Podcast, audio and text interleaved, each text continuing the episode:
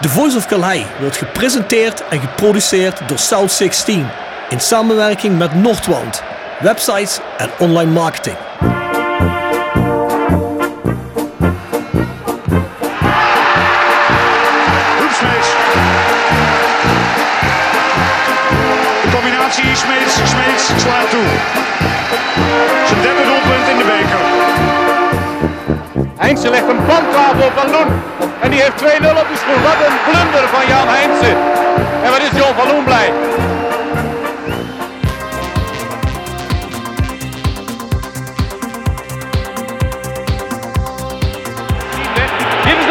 Voor Roda.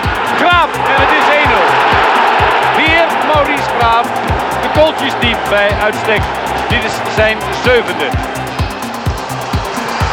Oh but But Aïe aïe aïe Ramet s'est loupé Dans quelques instants, il y a but de Lawol Et maintenant c'est Roda qui met deux buts Prachtige circusbewegingen zet. Oh, oh, oh, oh, oh. Aruna Kone. Wat een weergaloos doelpunt. Dit is een lekkere bal. Ka. Oh, ho, ho, ho. Kaboom. Vente.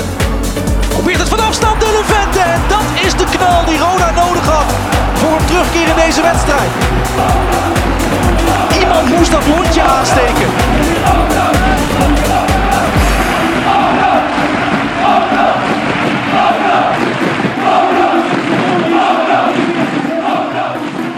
Is Roel Brouwers en je luistert naar The Voice of Calais. Ja, goedemiddag Bjorn Jegers. Hey, goedemiddag Rob. Tweede helft van eh, seizoen 5. De podcast gaat gewoon stug door, hè? Ja, gaat lekker hard. Seizoen 5 zei je net. Seizoen 5. Dan kun je nog herinneren dat we voor de eerste uitzending zaten bij Ingo in, Ja. de, in de Veilerhof. Ja, daar moet ik nog wel eens aan terugdenken, ja, inderdaad. Met het telefoontje op, op het glas. Ja. ja, dit heeft wel een eh, vlucht genomen qua professionaliteit natuurlijk, hè? Ja, ja, ja, het zal ook op een gegeven moment moeten. Hè. Veel mensen luisteren, dus eh dan kun je niet eh, de hele tijd blijven klinken alsof je in een glas hem praat. Hè. Ja. Dus eh, moeten we niet doen. En heel veel mensen die toen zeiden van ja, je kunt toch niet iedere week over Roda lullen. Nou, na vijf jaar blijkt dat er nog iedere week genoeg te bespreken valt. Ja, jij zei onder andere, wat gaan we doen na twee seizoenen? Dan is er Ja. niemand meer over, zei jij. Ja, ja, ja. ja. Maar dat blijkt toch een beetje anders te zijn. Het zit anders, ja. Ja, jullie hebben natuurlijk ook gezien wie er vandaag in zit. Daar gaan we het zo meteen over hebben. Maar in ieder geval iemand waar eh, regelmatig geen gevraagd werd. Dus eh, die gaan we zo meteen introduceren. Maar voordat we eraan gaan beginnen. Ja, stream en luister ons en deel ons op je favoriete podcast online platform. Hè. Of dat nou Soundcloud is, of op Google, of op Amazon, of op Spotify. Ja, dat wordt heel erg op prijs gesteld. Volg ons daar ook. Dan zie je ook telkens in je app zie je verschijnen wanneer een nieuwe aflevering er is. Hè. Dan hoeven jullie ook geen vragen meer te stellen wanneer komt die volgende. Dat is sowieso een rare vraag, is elke woensdag natuurlijk. Hè. Voor de rest hebben we nog de Voice Match Day. Daarvoor ga je naar petjeaf.com schuine streep voren de Voice of Calais. Daar zitten we met de Voice Match Day zoals gezegd. Hè. Die eh, kost wel ietsjes minder als een prijs van een kop koffie. Maar daar doen we alle analyses en voorbeschouwingen van rode wedstrijden. Dat is met Patrick, Jasper Bad en ondergetekende. Ik zou zeggen, ga daar kijken. Dan kun je ook een seizoenskaart abonneren. Er zitten allerlei extra's bij. Dus petjeaf.com, schuine strip naar voren, Voice of Calais. Voor de rest hebben we natuurlijk de South16.com online shop. Nou, ik denk op het moment dat jullie dit luisteren, zitten we in een aantal dagen sale of hebben we hem net gehad. Hou in ieder geval je ogen open. Dat doen we eigenlijk bijna nooit. Maar ik heb ze uitgemest en alle oude spullen moeten eruit. Want we gaan nieuwe dingen doen. Dus fan- en streekgerelateerde merch staat te krijgen. Voor de rest ga natuurlijk naar wijzerodec.nl voor ons Roda Insta en het, ja, het fysieke Roda Museum op het moment moeilijk. Maar dat komt er weer aan. Hè. Allemaal voor de diehard Roda fan. De Roda in Europa podcast, de live podcast, waar uh, nog kunnen zijn, daar wil ik zeker bij zijn. En René Trost ook. Ja, allemaal Europa Cup en Roda. Weer een avondvullend programma zoals we dat toen ook in het Mijnmuseum gedaan hebben. Toen het over voetbal en muziek ging. Die zit eraan te komen eind maart. Dat hebben we nu al vaak aangekondigd, maar hij zit er eindelijk aan te komen. Dat is in ieder geval in Sportcafé De Aftrap in Kerkrade. Nou, nu we het over Sportcafé De Aftrap hebben, hè, dan gaan we op 5 april, dat staat wel al vast, een release party doen voor de 12e maand blond. Dat is een blond biertje. Dat heet niet voor niks de toch 12e maand. Dat wordt het bier van de play-off en van de promotie. Dat bier gaat de promotie eh nabij brengen. Nou, je hebt een vooruitziende blik, Rob, hoor ik al. In ieder geval de play-offs, hè, want we zitten al in de play-offs. Maar eh, daar gaan we een release party voor doen. Daar zal ook een desbetreffend rondprogramma omheen zijn. Je kunt dat het 12e maand kopen. Nou ja, daar gaat van alles gebeuren. Maar ook daarover nog meer nieuws. Ook in Café de Aftrap in Kerkrade. Voor de rest, zing mee, tube, Insta. Ja, ik hoorde vorige week van de mannen dat er eh, in Helmond uit een, nieuwe, nieuw liedje werd geïntroduceerd. Ja, ik heb er zelf niet zo heel goed op gelet. Heb jij er iets van meegekregen? Nee, ik weet van niks. Nee. Zeg het eens. Misschien staat het op de Insta, ik weet het niet. Ken je hem niet? Nee, ik ken hem niet. Tenminste, ik heb het niet bewust meegekregen. Het zal allemaal wel goed zijn. Dus. Maar daarop kun je dus hè, eh, ondertitelde songs, Roda-songs die publiek gezongen worden, kun je mee instuderen, waardoor je ze mee kunt inzingen. Hè. Sfeerbevorderend, daarvoor is die Instagram-pagina gemaakt. En uiteraard koop een halve Roda JC seizoenskaart. Als je er nog geen hebt, of losse tickets op ticketshop.rodajckerkrade.nl Voor de rest hebben we onze mailadres, voiceofklei.16.com. Er zijn ook een aantal mensen die hebben ingestuurd over de laatste maanden. Ik wil eens een keer meepraten in een vijfstellingen podcast. Dat gaan we dan ook doen en we gaan die mensen uitnodigen. Dat waren er geen twintig, maar dat waren er wel een aantal. Dus eh, bij de volgende vijfstellingen podcast zal er één of twee mensen bij komen zitten. Zoals we al hebben gezegd, heb je iets te vertellen? Meld je rustig. Je mag rustig een keer te gast zijn hier om ook je mening te delen met de buitenwereld. Tip van de week. Voetbaltrips.com presenteert de tip van de week. Voetbaltrips.com is de best beoordeelde aanbieder van voetbaltickets en reizen door heel Europa. Of je nou op zoek bent naar losse tickets voor Dortmund of een complete reis naar Barcelona. Met de kortingscode TVOK10 krijg je 10 euro korting per persoon op het complete assortiment. Ga snel naar voetbaltrips.com en boek jouw voordelige droomreis. Tevens gepresenteerd door Jegers Advocaten. Ruist de Berenbroeklaan 12 in Heerlen. Hart voor weinig, nooit chagrijnig. www.jegersadvocaten.nl En Nextdoor Kapsalon, Nagel en Beauty Salon op de locht 44A8 te Kerkrade. Tevens gesteund door Bovens Bouwadvies, uw partner in VVE-beheer. Wij ontlasten en ontzorgen uw VVE op financieel en technisch gebied. Voor VVE-beheer op hoog niveau moet u bij Bovens Bouwadvies zijn. Met Bovens Bouwadvies als beheerder staat uw VVE bovenaan in de ranglijst. Dat is deze week Girona Real Sociedad. Oeh, dat is niet slecht. Dat is niet slecht. Nee, dat is niet slecht. En waarom is dat zeker niet slecht? Nou, Girona speelt natuurlijk schitterend voetbal, hè. Beetje straatvoetbalachtig. Ik heb laatst die eh, Daily Blind daar zien voetballen. Ik denk, die is helemaal afgeschreven, maar die spelen als herboren. Denk nog altijd een paar stappen vooruit. Ja, doe het En- goed daar. Ja, en sowieso, hè, ik bedoel, dat elftal het presteert natuurlijk eh, ja, buiten verwachting goed staan gedeeld eerst met Real Madrid daar. Hè. Wordt dat getraind of is de eigenaar de broer van Pep Guardiola? Eén van die twee toch? Ik heb geen idee. Nee? Dat weet ik echt misschien? Nee. Nee, ook niet. Oké. Goed, maar die spelen in ieder geval tegen Real Sociedad. Ook best een cultclub. Hè. Dat is die club uit Baskeland die, eh, ja, ik denk tot rond de eeuwwisseling überhaupt geen niet-Basken lieten spelen. Hè. En die spelen tegen elkaar op zondag 4 februari 2024 om 3 uur. En het mooie is, je kunt er van Eindhoven volgens mij super goedkoop heen vliegen. Dan vlieg je direct op Girona. Girona is, ja, ik wil het geen buitenwijk noemen, maar het ligt volgens mij een minuut of 40, 45 buiten Barcelona. Ten noorden en ook nog redelijk richting kust. Dan weet ik niet hoe warm het daar nou is, maar daar kun je een leuk weekendje van maken. En eh, nou ja, goed, die tickets kun je krijgen op voetbaltrips.com. Gebruik onze code TVLK10 weer om korting te krijgen. Er ligt een eigen, er ligt een eigen vliegveld. Die hebben een eigen vliegvaartje. Oké, netjes. Nou, Zoals je tip. eh Charleroi hebt, wat eh, in de volksmond eh, het tweede Brusselse Mhm. eh, ja, vliegveld is, is Girona eigenlijk het tweede vliegveld in Barcelona. Netjes, goede tip. Heb jij een tip, Jon? Ja, ik, ik heb wel een tip eh, voor de mensen die eh, Netflix kijken. Ik ben bezig met een serie Pax Massilia. Ken je hem? Nooit van gehoord. Ja, het is eigenlijk een, eh, een, een Franse eh, serie die zich afspeelt in Marseille. En er worden eh, een team van eh, rechercheurs gevolgd die daar eh, de misdaad bestrijden. En ze doen dat nogal op hardhandige wijze. Wordt echt, komt echt heel veel geweld in naar voren. Mijn vrouw zegt zelfs van, eh oeh, is wel echt expliciet wat ze daar laten zien. Maar als je daarvan houdt, een beetje actie en een beetje, een beetje geweld, dan, dan moet je hem zeker kijken. Daar hou je wel van, hè? Pax Marsilia. Pax Massilia. Kun je nog die film herinneren van, wat is het? Ik denk jaren 80 in het begin, de, de French Connection. Ja. Die zich ook afspeelde in Marseille. Rare film was dat. Die was trouwens ook bijzonder gewelddadig voor zijn tijd, volgens mij, als ik, wat ik me kan herinneren. Ja. Die Fransen weten wel van wanten. Ja, dat weten ze zeker. Maar volgens mij was dat wel een, eh, een, eh, een Amerikaanse film. Maar dat doet er verder niet toe. Ik heb nog een korte tip. We zijn online gegaan vorige week met de tickets voor Rise or Die 2. Rise or Die is het festival dat door Bon Pain en de Nieuwe Noord samen georganiseerd wordt. Hardcore Metalcore Festival. Een van de headliners is bekend, dat is Madball. En er zullen nog wat andere bands aan toegevoegd worden van een grotere status. Born for Pain speelt ook. En er zijn al een stuk of zeven bands bekend. En daar kun je early bird tickets voor krijgen voor 28,50. Eh, die zijn tot 1 januari online. Dus als je het een stuk goedkoper wil hebben dat je het naar de hand kunt krijgen, ga naar de website van de Nieuwe Nog of ga naar de socials ook van South 16 en daar, eh, daar vind je de links. Oké, het festival in de Nieuwe Nog. In de Nieuwe En de datum is 5 oktober. 24. Oh, dat is toch... eh, 5 oktober. Ja, 15, 24. Oh, dat is toch heel vroeg. Ja, ja. Ja, ja, nog 10 maanden weg. Dus. Ja, Bjorn, met wie zitten we hier?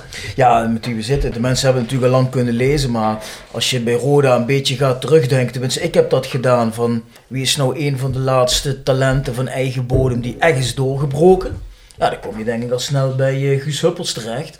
En, en vooral ook, vind ik dan best wel bijzonder, omdat hij ook nog een aanvaller was. En volgens mij is het voor een aanvaller nog wat moeilijker om eh, door te breken dan voor een verdediger of een back. Dan, dan, dan zie je al sneller iemand doorbreken. En Guus heeft Rode ook nog een, eh daar gaan we het daar wel over hebben, volgens mij een aardige transfersom opgeleverd. Dus daarom een van de gasten waarvan de supporters zeggen van nee, nodig die jongen eens uit voor de microfoon. Jazeker. Welkom, Guus. Dank je. Ja, we gaan er meteen bij Guus in met eh, de helft van de week. Ja. hè? De held van de week. Osteopathie Dame presenteert de held van de week. Osteopathie Dame. Praktijk voor osteopathie en kinderosteopathie. Worden uw lichamelijke klachten niet beter? Carlo kijkt met aandacht en kunde naar het probleem. Vestiging in Heerlen en Kerkrade. Bezoek de website en plan direct een afspraak. osteopathiedame.nl Tevens gesteund door Roda Support. Roda Support, het uitzendbureau voor en door Roda supporters.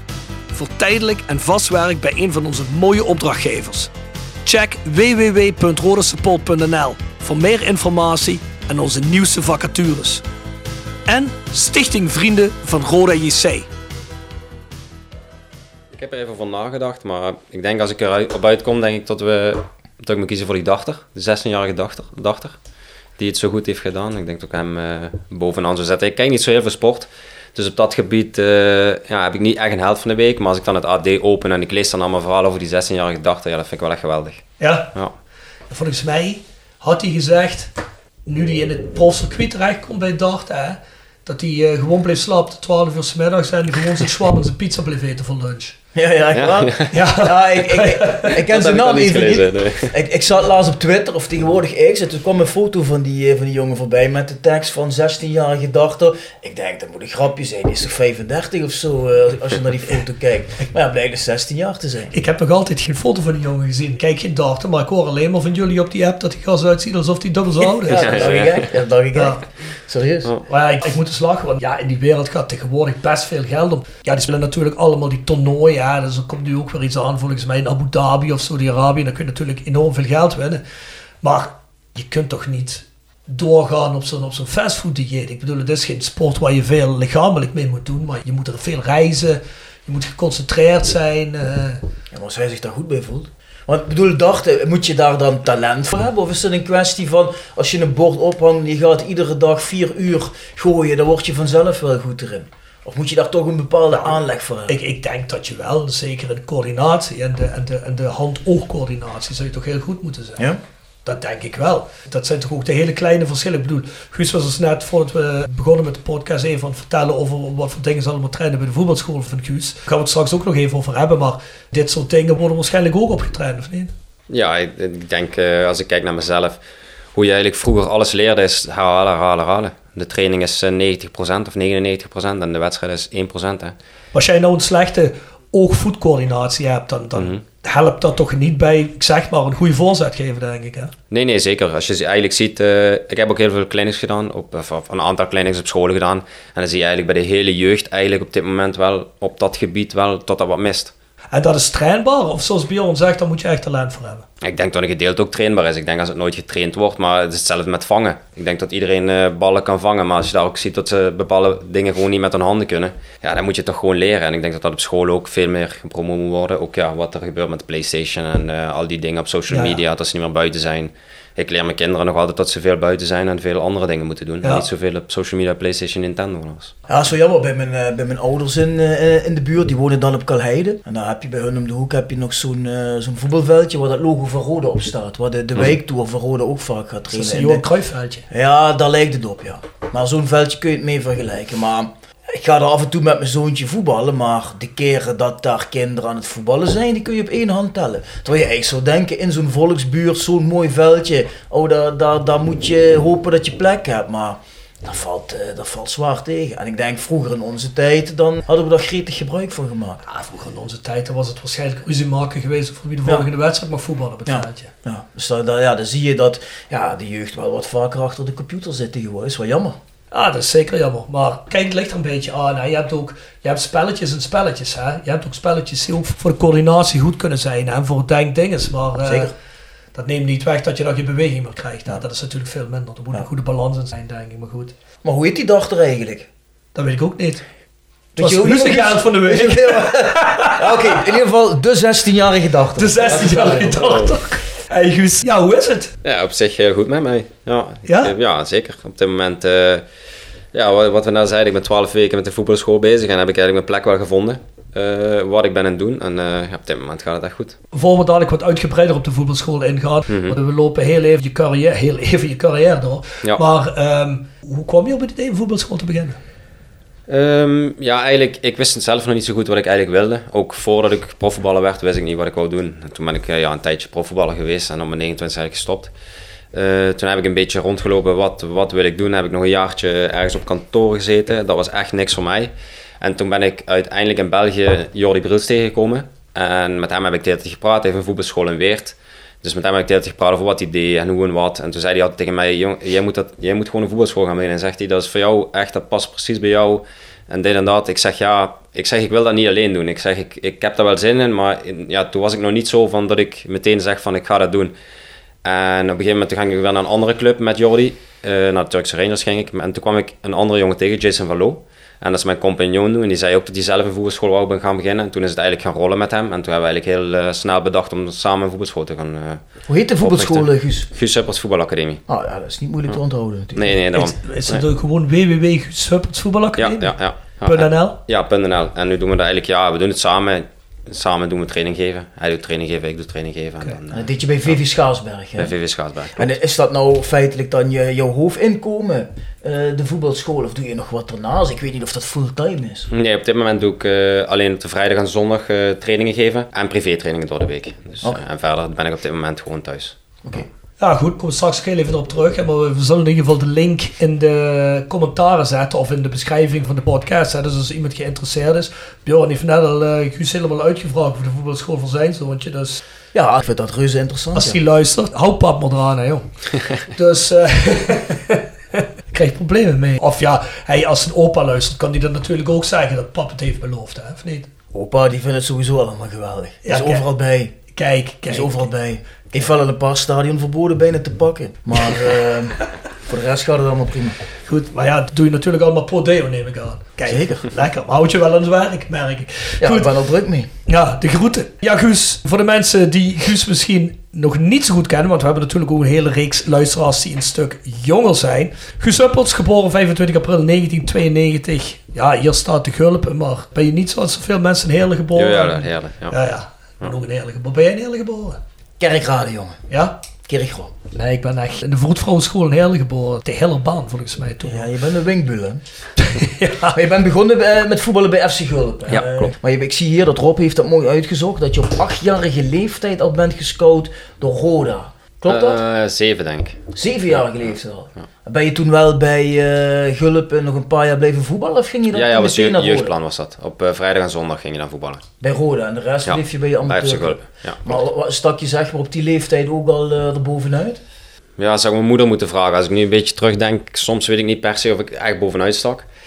Ik heb wel altijd eh, in de jeugd van Roda een teampje hoger gespeeld. Dus eigenlijk bij mijn broer altijd. Dus ja, op dat gebied had ik altijd een voorsprong op mijn leeftijdsgenoten. Wat meer weerstand. dus. Ja, ja, ook. En ik kon op dat niveau ook gewoon mee met, eh, met die andere jongens. Dus ik heb altijd wel een jaartje hoger eh, kunnen voetballen. Nou, dat Ja, wel ik denk dat we mogen stellen dat Guus er toch wel qua zijn leeftijdsgenoten er bovenuit staat, denk ik toch? Sowieso. Doe me nog denken aan die uh, strafschoppenserie bij Cambuur Leeuwarden. Toen zat je op de bank, hè? Ja, klopt. Toen mocht ik eigenlijk, eigenlijk mocht ik invallen, maar toen scoorde Roda volgens mij de 3-2 en toen kon ik weer gaan zitten. Ah, daar komen we zo nog op terug. Ja, ja, komen we zeker nog op terug. Hey, ja, je doorloopt alle jeugdelftallen, hè? Volgens mij in het seizoen 2007-2008 sluit je aan bij de eerste. Ja. Nou, je debuut volgt in 2010 tegen Vitesse. Mhm. Wie speelt er op dat moment op jouw positie? Uh, ja, volgens mij spelen ze 4-2 toen in een ruit. Dus het was niet echt uh, met een rechtsbuiten. Dat was toen met een viermans middenveld onder uh, Harm. Maar viel jij toen in als, rechts, als rechtshalf? Als spits als spits. meestal in. Ja, als in 4-4-2 uh, hangend aan de linker of rechterkant was dat meestal. Oké, okay. nou, dan komen de, mm -hmm. stappen die zo helemaal bij hoe dat, hoe dat op dat moment zat. Maar het was onder Harm van Veldhoven inderdaad. Hè? Was het prettig onder Harm je debuut maken? Ja, zeker. Harm was een hele fijne trainer. Maar volgens mij toen jij bij het eerste kwam, uh, trainde Attenveld toch? Hè? Nee, nee. Nee, niet meer? Nee, Attenveld heb ik nooit gehad, nee. Oké, okay. mm -hmm. die was Attenveld niet 2-7, 2-8 trainer? Nee, daarvoor denk ik. Ja? ja maar wanneer was die laatste finale die we gespeeld hebben? Het was toch 2008? Was ik met Attenveld? Nee, twee, twee, 2008. Uh, toen gingen we naar uh, 2008. Zaten we toch tegen Cambuur Leeuwarden dat jaar? Nee, het was 2009. Ja, seizoen 8, 0809. Ja, ja. Dus dan zou dat denk ik voor... Oh, dan sloot jij 0809 aan. Ja. Ah, oké, okay, ja. goed. Ja. Nee, heeft Harm uh, misschien Attenvel opgevolgd? Weet ja, ja. ja, want die speelde die, uh, die bekerfinale, bekerfinale die allemaal die, uh, die luider buiten ja. niet die uh, de hele competitie mm. gespeeld hadden. Dat een beetje een vreemde situatie toen. Ja goed, ja, je debuteert. Nou, je hebt een hele reeks invalbeurten, maar in seizoen 11-12 krijg je een, een, lange buikblessure. Wat is dat eigenlijk? En hoe, hoe kun je er zo lang met een buikblessure uitleggen? Ja, ik had uh, altijd last van een buikspier. Ik weet ook niet precies hoe het uh, is gekomen. Eigenlijk was het uiteindelijk erop neergekomen dat ik eigenlijk moest stoppen met voetbal op dat moment. Of met, ja, met belasting. En eigenlijk wachten tot het helemaal weg was. En van, als het weg was, moest ik weer rustig gaan opbouwen. Zodat het eigenlijk helemaal weg, uh, wegbleef. En gelukkig is dat toen goed gegaan. Komt het door het stukje overbelasting of zo? Dat je misschien ja, ik denk je het, ja. veel meer gaat doen ineens? Ja, ik weet niet. Of bij de eerste ploeg was het ook wel pittig aansluiten. En ik Ja. had toen ook, ja, toen had ik echt last van mijn darmen. Met dat melk, gluten ja, allergie of voor mijn darmen waar ik gevoelig voor was. Dat had ik toen ook nog niet ontdekt. Dus ik denk dat het stuk daarvan dan uh, gekomen is ook. En dat elftal waar je debuteert voor hoe de Scoebo Jonker. Ja. Lijkt me geen gemakkelijk... Uh... Nee, nee, die schoot alles wat erin, ja.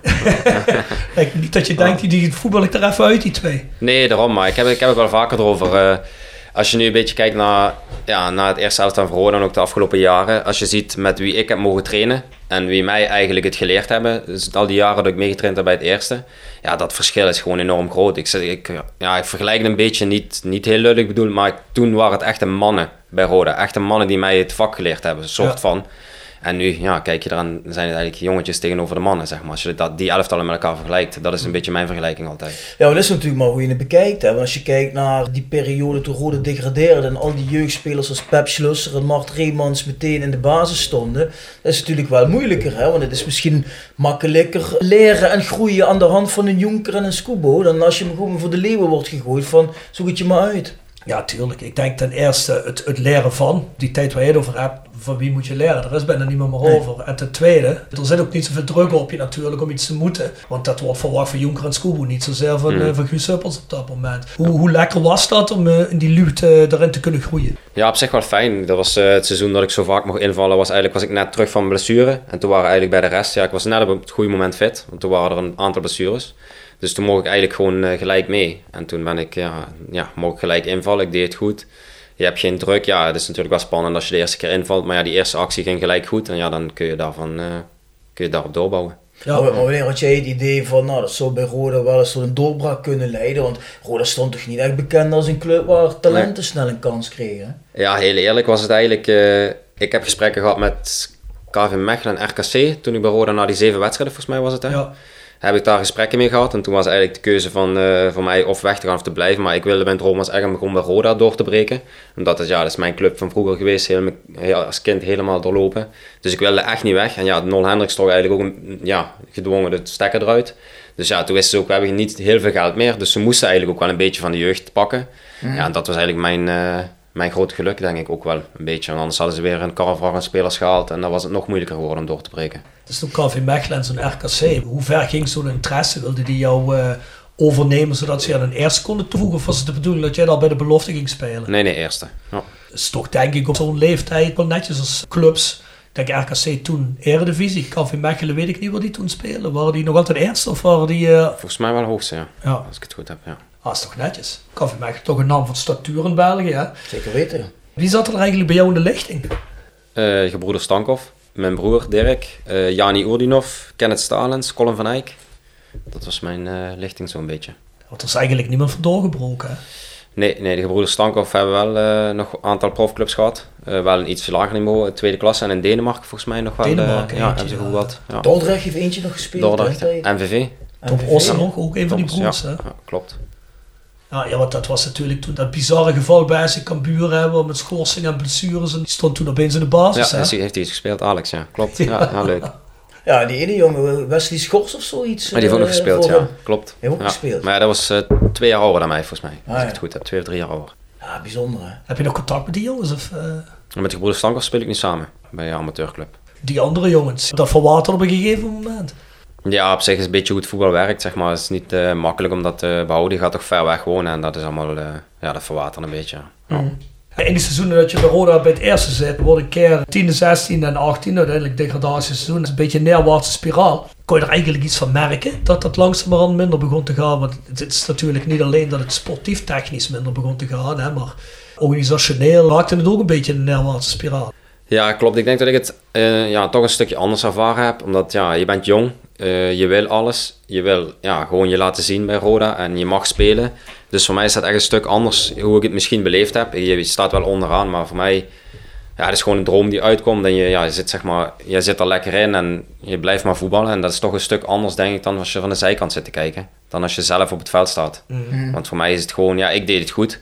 Dus dat is ook een beetje een, eh, ja, discutabel. Want ja, kijk, als je uiteindelijk degradeert en je wordt verkocht, dan heb je het zelf toch, naar mijn mening, goed gedaan, zeg maar. En dan is het niet, ja, dan ben je gedegradeerd, maar je bent toch verkocht. Dat is een beetje dubbelop, zeg maar. Dus je club die degradeert en je, ja, mijn, mijn club ook echt nog, maar je gaat wel weg. Dus ja, het zegt wel dat je een goed seizoen hebt gedraaid, maar toch niet goed genoeg. Of Ja. de rest niet goed genoeg. Ja, zeg het maar. Dat is een beetje moeilijk. Ja. kun je zelf niks aan doen. Natuurlijk heb je de ambitie om het zo goed mogelijk te doen. En als Mhm. zo'n hele elftal collectief eigenlijk faalt, maar je steekt daar in dat seizoen met kop en schouders bovenuit. Want uiteindelijk heb je een topseizoen, 13 treffers, 7 assists. Ja. Zit 7 keer bij de selectie voor eh, Oranje onder 21. Klopt. Ik weet niet of je ze ook allemaal gespeeld hebt trouwens. Ja, ja, zeven heb ik Maar gespeeld. kijk, Ja. nou, dat is dan eigenlijk een topseizoen. Hè? Dus als, Zeker. als er dan een transfer op volgt, Voor Guus persoonlijk was het zeker een prima seizoen. Ja, want we hadden natuurlijk wel een paar opmerkingen over een paar mensen die vertrokken op een gegeven moment. Onze captain waren we niet zo blij over. Maar we hadden. Ja, Ja, maar daar heb ik ook eens een keer van begrepen dat hij op zich best wel had willen blijven om nog een keer de kart te trekken. Maar dat Rode ook gewoon blij was dat ze van bepaalde Ja, dure salarissen het af salarishuis, ja. Dus ja, als zo'n club dan tegen jou zegt van hé hey, ja, eh, misschien kun je beter toch eh, vertrekken. Ja, dan wordt het natuurlijk een ander verhaal voor zo'n speler dat is, zelf. hè. dat is zeker zo. Dat dat is, wordt gezegd. dat is zeker een andere kant aan zitten ook. Maar in het geval van Guus hadden we allemaal zoiets van, ja goed, die jongen heeft een goed seizoen gedraaid. Als hij nou een stap kan maken. Ja, in die tijd, dat was natuurlijk onze eerste degradatie. Toen hadden wij nog zoiets van, ja, wie de fuck is AZ dan? Is dat allemaal beter als Roda? Nou ja, goed, the rest is history als we nu kijken natuurlijk. Dus dat is natuurlijk heel begrijpelijk. En ik denk dat we het geld voor Guus heel goed konden gebruiken op dat moment. Ja, en er wordt eh, in de media werd gesproken van een bedrag van 1 miljoen. Zitten we dan een beetje warm of zeg je van nou, Hmm. heel koud? Nee, nee, klopt. Heel warm. Nou, nou, Kijk, Ja, ik heb dat eens vaker bij mensen gevraagd, maar wat is dat voor gevoel als je weet dat iemand gewoon een miljoen voor je betaalt? Ja, gek. eh, Koe- Koehandel bijna. Ik heb dat nog nooit gehad. Wel wat lagere bedragen. Maar, nee, maar ja, dat lijkt me toch best wel een aparte gewaarwording. is dat dan een, een ja, hoe moet ik dat zeggen? Eert je dat dan een beetje, dat men een miljoen voor je wil neerleggen? Ja, op zich wel. Het is wel heel leuk. Zeg maar, als ik eh, eraan terugdenk, vind ik het heel leuk. Maar ik ben, ik ben wel een nuchtere jongen, dus op zich denk ik van ja, het is, eh, het is wat het is. Maar soms andere voetballers beginnen een beetje te lachen. Ja, een miljoen, eh, komt hier weer een man van een miljoen en dan, ja, dan is het wel heel leuk om te horen. Dan moet ik zeggen, dat ja, het doet toch wel met je. Het, het is niet voor iedereen weggelegd, dus. Had jij een Ja. of deed... Ja. Ik hoorde dat Kevin De Bruyne zijn contractonderhandelingen zelf doet bij Manchester City. Ja, maar luister, als je een beetje jonger bent met die opleiding gevolgd heeft, dan moet je ook afvragen of, waarom je dat geld allemaal aan een zaakwaarnemer moet gaan betalen.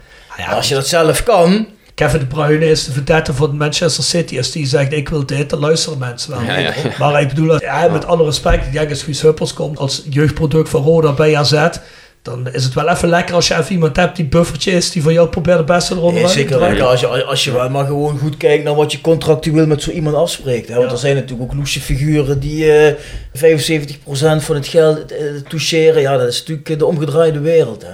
Dus je moet wel goede afspraken hebben. Komt niet uit Kazachstan, jouw uh, Nee, nee, VVCS. Ik weet niet of je het kent. Oh, ja, ja. Ja, ja, dus die zijn heel... eh, ja, het is gewoon een goede, goede organisatie. Oké, oké. Ja. En, goed, en, en waren er toen ook andere opties of was het eh, echt AZ is het en eh, daar ga ik naartoe? Eh, ja, dat was toen, ik ben toen nog bij Hertha BSC gaan kijken. Oh ja? Dat heb ik niet veel mensen verteld eigenlijk. Mooie Dat heb ik club, nog nooit verteld. Ja, dat was echt wel eh, top. Daar heb ik een wedstrijd gekeken en ook eh, gesprek gehad met de trainer. Was toen op dat moment Leeuwkai.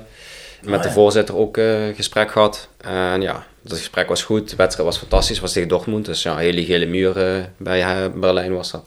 Echt vet. En eh, toen eigenlijk zeiden ze, ja, Willy, als je het wilt, denk er even over na. En ja, ik liep dat stadion en ik zeg tegen ja, 100%. Dus eh, ja, toen daarna gezegd van, ja, of ik het wilde, ja of nee. Ik zei ja. Maar toen waren ze ook bezig met Roy Berends van AZ. Dus ja, dat Ah, was een ja. beetje kijken, hem of mij. Toen is uiteindelijk Roy naar Hertha gegaan en ik ben naar AZ gegaan. Ah, oké. Ja, dat is jammer. Ja, dat is wel jammer. ja. Het was ook ja. nog een mooie start geweest. Ja, zeker weten. Ik zit hier niet op mijn telefoon te kijken om beschoft te zijn, maar eh, we hebben mensen gevraagd om vragen te stellen op Instagram. Dus eh Just Me Pim zegt, wat was er waar van de destijds vermeende interesse van Ajax? Ja, eigenlijk hetzelfde wat ik op internet gelezen heb. Dat was het. Oké, dus niet echt eh, iets, die hebben geen contact opgenomen. Nee, nee, ze hebben wel, wel een beetje contact met mijn zaakwaarnemer gehad, maar niks concreets of zo. Nee. Gewoon informeren. Ja. Ja. ja. Hoe is jouw tijd bij AZ eh, verlopen, Guus? Want in het begin speelde je toch wel regelmatig, hè? Ja, op zich eh, best veel, best veel gespeeld. Ja, in het begin ook aan de linkerkant wel. Dus niet echt aan de rechterkant. Eh, uiteindelijk ja, heb ik nog best veel gespeeld hoor, daar. Maar ja, dat is nooit echt... eh, ja, dat is een stuk lastiger denk ik. Ik denk als een speler met mijn snelheid en hoe ik een beetje ben... is het een stuk lastiger om daar te voetballen als je altijd op de helft van de tegenstander staat. En met zo'n goede speler is dat toch ja, anders. Ja, en toch een stuk individueler, om het zomaar een beetje te zeggen, dan bij Roda, zeg maar. Bij Roda was alles een beetje ingericht op mijn snelheid, dat seizoen. En bij AZ is het toch anders. De linksbuiten en de spits zijn net zo goed als jij, of misschien ook beter. En dan gaat het toch niet meer alleen over jou. Wat vind jij van de verhalen die je ook vaak hoort van ja, voetballers uit het zuiden die komen dan in het harde westen eh, en dan, dan sneeuwen ze een beetje onder. Is daar iets van waar of heb je dat zelf niet zo ervaren? Nee, op zich niet. Ik denk, ja, AZ is natuurlijk wel... eh, ja, het is gewoon een hoger niveau. En dat is wat, dat wat ik net zeg eigenlijk. Dat is een beetje mijn stijl, zeg maar, van voetballen. Ja, past dat bij AZ? Misschien niet, misschien wel. En dat is toch, ja, wat moeilijker.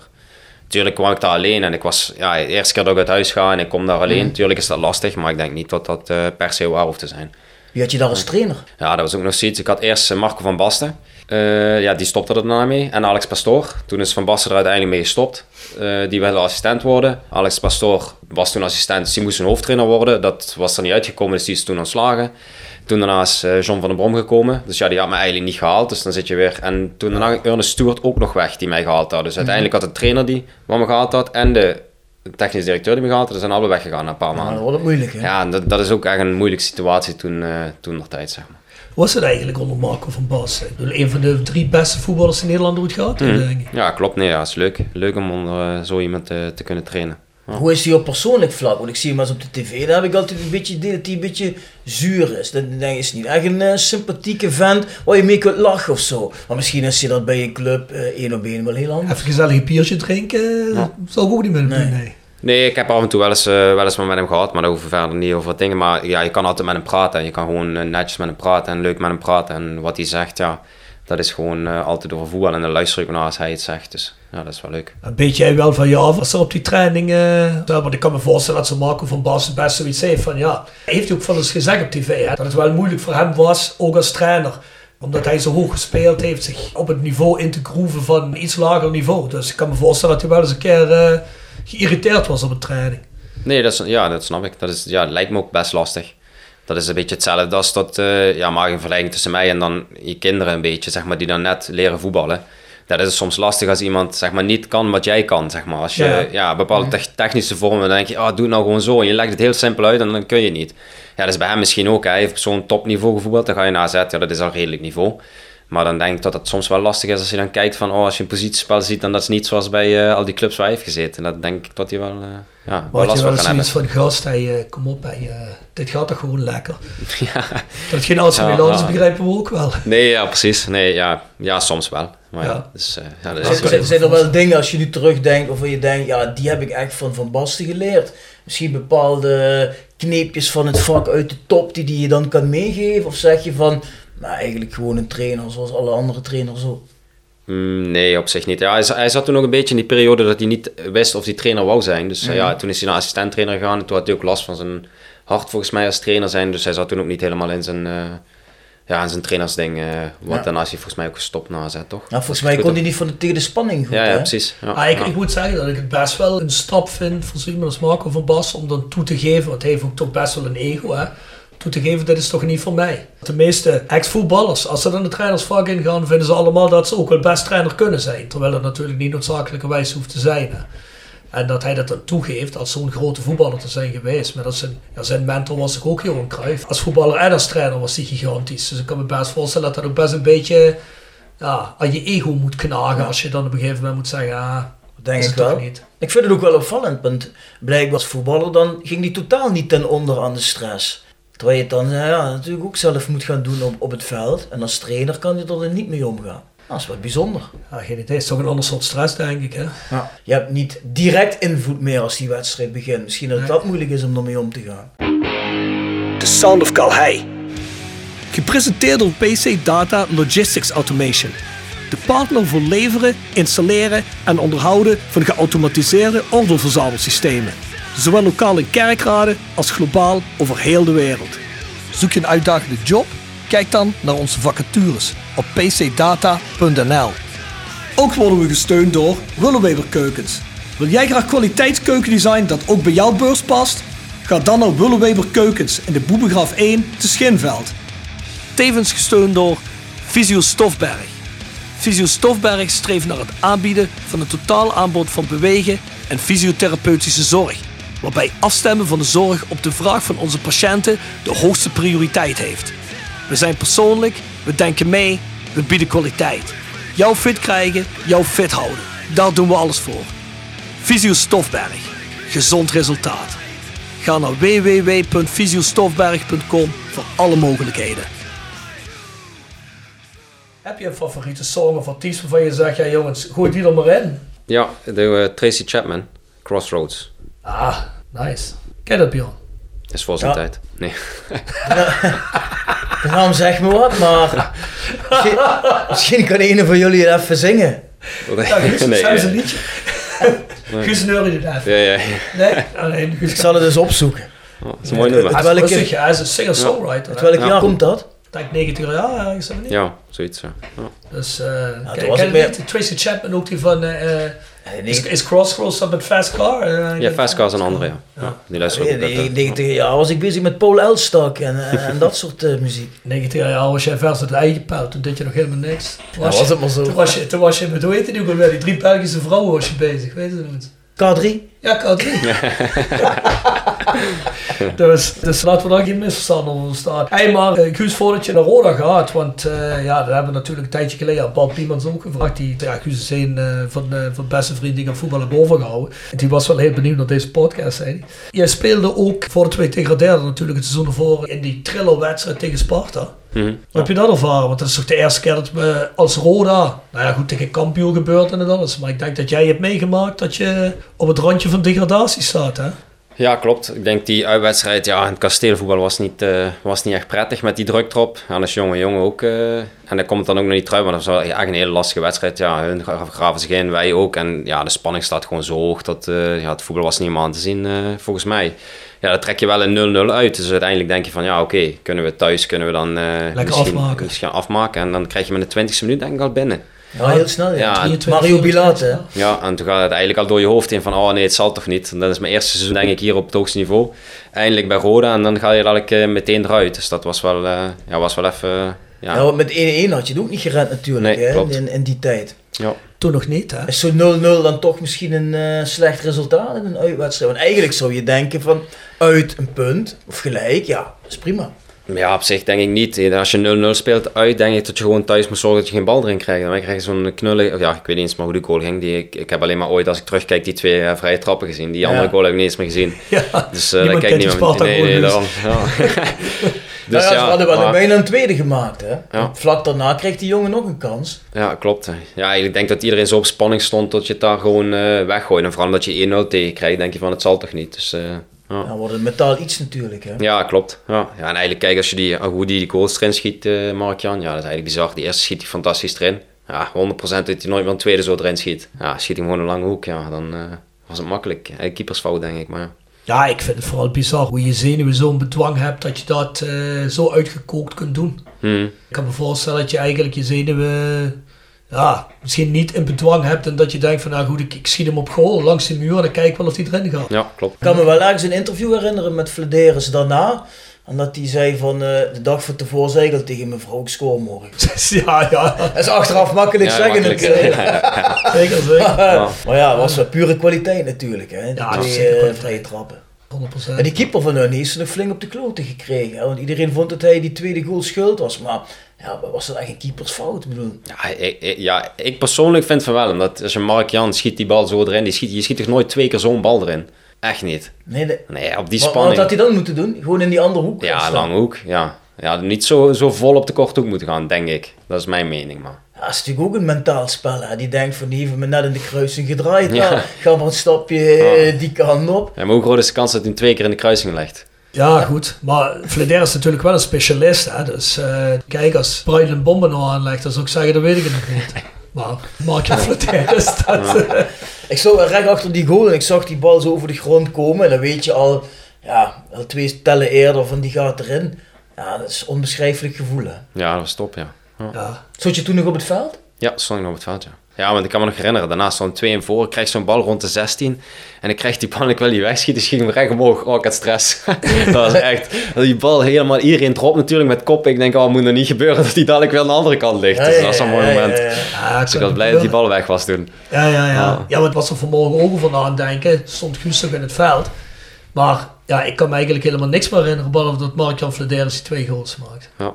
Voetballen was het ook niet best natuurlijk. Hè. Nee. Maar was dat niet ook die wedstrijd waar die eruit? Denk of is dat... eh, ja, waar die kwaad was, ja. Ja. Ja, klopt. Oh, die werden vroeg gewisseld. Ja, ja. Ah, die was kwaad. Zat hij nog in een kleedlokaal toen jullie binnenkwamen? Ja, ja, hij stond er op? nee, hij ja, weet ik niet, maar hij stond nou ook op het veld wel te, ja, mee te vieren. Ja. Ah, die jongen had geen gelukkige tijd bij Roda. Maar, eh, maar goed. Ja goed, het, het seizoen daarna wordt er dan eh, echt gedegradeerd. Maar zoals we net al zeiden, ja, jij hebt eigenlijk een topseizoen.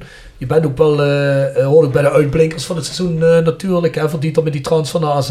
Ja, je zegt zelf al, hè, je komt nooit helemaal uit de verf bij AZ. In ieder geval, je bent niet helemaal onomstreden bij AZ. Hè. Hoe heb je dat eigenlijk ervaren dat je daar niet echt doorgebroken bent? Was het een grote teleurstelling? Want je kwam best wel... eh, ik heb nog eens heel even van de week een stukje teruggelezen... hoe je op de AZ-website gepresenteerd werd. En ook Ernest Stewart zegt van... ja, deze jongen is echt een jongen Mhm. voor de toekomst waar we mee door willen.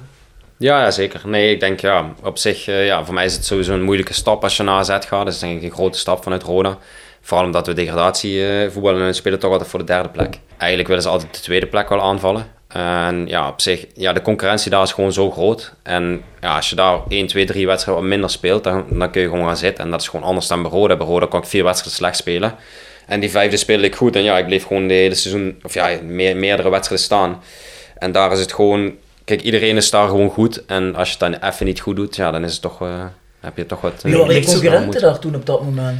Ja, ik heb toen eigenlijk in het begin links buiten gestaan. Ja, toen schoot die bal in de kruising in de eerste wedstrijd. Ja. en toen was het van, oh, dat is fantastisch. Berghuis op rechts, Tankovic in de spits en ik links. Want we scoorden alle drie. Dus Berghuis scoorde, Tankovic en ik op links. En toen dachten ze van, oh ja, deze, deze perfecte opstelling, wou het zo. Maar ja, links is toch niet echt mijn positie. Rechts ben ik toch, ja, is voor mij toch wel wat makkelijker. Vooral als ik, als ik zelf iets meer moeite heb in het veld qua onzekerheid, zeg maar een beetje dan. Dan- Dan voel ik me altijd prettiger aan de rechterkant. Dan kom ik daar wat makkelijker los dan links. En eh, uiteindelijk dan toch gekozen van, eh, ik kan me nog herinneren, een gesprek met John van der Brom, dat ik dan toch van voor de rechterkant moest gaan. Maar ja, daar stond Berghuis. Dus ja, als je nu kijkt wat Berghuis is en hoe die zich ontwikkeld heeft, dan moest ik maar de concurrentie gaan met Berghuis. Ja, dan weet je eigenlijk al een beetje tot het wel lastig gaat worden om te spelen. Dus dat was eigenlijk een beetje ja, hoe dat verlopen is. Zeg maar. Ja, goede speler natuurlijk, eh, Berghuis, wat dat betreft. Ja. Wie stond er nog op links dan verder? Eh, Dos Santos heeft daar gespeeld, Tankovic.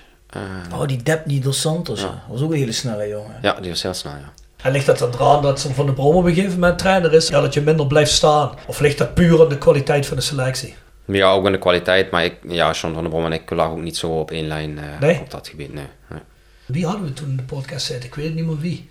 Het, eh, was het, was het, ik denk het was Fatih Sonkaya. Die zei van, eh, ja, het is altijd een samenloop van omstandigheden. Hè. Je moet maar net een trainer hebben die je ziet zitten. Als die Ja. die je ziet zitten, dan kun je nog zo goed trainen. Stelt hij gewoon niet op. Klopt. Dus Ja, kan ook en- die carrière bepaald worden. Nou, wat Guus het zelf ook zegt, hè, als je gehaald bent door de trainer, ja, dan heb je toch een streepje voor. Hè? Want een trainer wil graag met zijn eigen spelers werken. Ja. Gaat jouw trainer weg, en Dan komen anderen, ja, die nemen maar zijn eigen jongens mee. Dan wordt het het, een ja. stukje moeilijker, hè? Was je dan blij dat je op een gegeven moment uitgeleend kon worden aan Willem II? In het begin wel, ja. Maar ja, toen ik daar zat, ik denk, als ik nu nog zou voetballen, zou ik nooit meer in de winter weggaan. Nee? Want, ja, je komt bij een club die niet draait. Alles is daar slecht op dat moment. En je komt daar, ze verwachten superveel van je. Maar ja, ik weet zelf, ik ben geen speler die een heel team fantastisch gaat laten voetballen om, omdat ik er ben, zeg maar. Dat is echt zo moeilijk om dat om te draaien. Dus ik denk dat dat, eh, dat is één keuze die ik had gemaakt, denk ik, die ik niet meer, niet meer snel zou doen. Maar je scoorde wel meteen tegen NAC, toch? Nee, dat was de laatste, de laatste wedstrijd heb ik gescoord tegen NAC. Of Oh, de ene laatste laatste, de uit, uitgoal. Ja, toen, ja. toen hij nog dubbel telde. Ja, daar zijn we erin gebleven ook. Ja, ja. Ja, dus, maar nee, dat is zo lastig. Ik denk, Oh, als- toch een klein stukje onsterfelijk Ja, ja, precies. Tilburg. Ja, dus, ja. Nee, ja, als ik kijk naar die selectie van toen, we hadden, zo, we hadden volgens mij zeven, zeven aanvallers. Zeven rechts en links buiten. dan denk ik, ja, ligt het probleem dan echt bij al die zeven, acht links, rechts, buiten? Of ligt het probleem misschien op het middenveld waar je nooit iemand wisselt? Of bij de verdediging waar je nooit iemand wisselt? Je kan wel heel snel altijd je buitenspelers wisselen en zeggen van, ja, we scoren niet of we doen dit en dat niet. Maar ja, misschien is de aanvoer naar die buitenspelers niet goed. Of misschien ja, andere dingen dan die buitenspelers. Want je kan me niet vertellen dat die allemaal niet goed zijn. En dat was bij Willem II een beetje sprake van. En dat heeft me van die periode wel een beetje... Ja, dat, dat vind, ik dan, vind ik dan lastig als je alleen maar daarnaar kijkt. Dan in plaats van... Ja, dat je misschien zo op het middenveld iets anders gaat doen. Of bij de achterin. Dat is toch een beetje ja, hoe trainers daarnaar kijken. Maar oké, je hebt toch dus toen toch wel je steentje bijgedragen Ja, aan met die goal wel. Ja. En daarna ben je naar België gegaan. Ja, Hoe is dat eh, tot stand gekomen? Mm, ja, eigenlijk hadden we al interesse, volgens mij, toen ik bij eh Roda naar AZ ging. Maar toen hoorden ze dat dat bedrag dan een miljoen werd. En toen hebben ze eigenlijk, zijn ze afgehaakt omdat ze dat niet konden betalen. En destijds zijn ze me altijd in de gaten blijven houden. En toen uiteindelijk eh, ja, hebben ze contact opgenomen of ik niet eh, van AZ naar Lokeren wil komen. Was je toen transfervrij of hebben ze je gekocht? Nee, ze hebben me gekocht, ja. Dus uh, er is twee keer jouw carrière een transfersom Ja, betaald. Kijk, dat kun jij niet zeggen, hè? Nee, zeker niet. Nee, nee ik niet, nee. Maar dat zie je tegenwoordig niet meer zo vaak. Hè? Tenminste, in- in de top het natuurlijk vaak dat er getransfereerd wordt. Maar als we het hebben over niveau Roda, of we hebben het ook over uh, rechterrijtje eredivisie, dan zie je toch heel vaak dat er gezocht wordt naar jongens die eh, transfervrij zijn of die uitgeleend kunnen Mhm. worden. Als je eens kijkt op een transfermarkt.de of .com of hoe ze maar allemaal heten, hè, dan zie je ook vaak waardes die erachter staan, wat iemand waard is en of dat dan daadwerkelijk betaald wordt. Dat is niet meer zo heel vaak als je tenminste de laatste tien jaar rond Roda kijkt, dan zie je niet meer zoveel transfersommen. Mhm. Dus daarom is het ook best uniek dat hij voor zoveel geld weg is gegaan. En dat we Zeker. een paar spelers hebben die laatste seizoenen die voor geld zijn weggegaan. Hè? Dus, Ja, dus, zeker. eh, het is best wel uniek in die, eh, in die zin. Wat was dat voor club, eh, Guus Lokeren?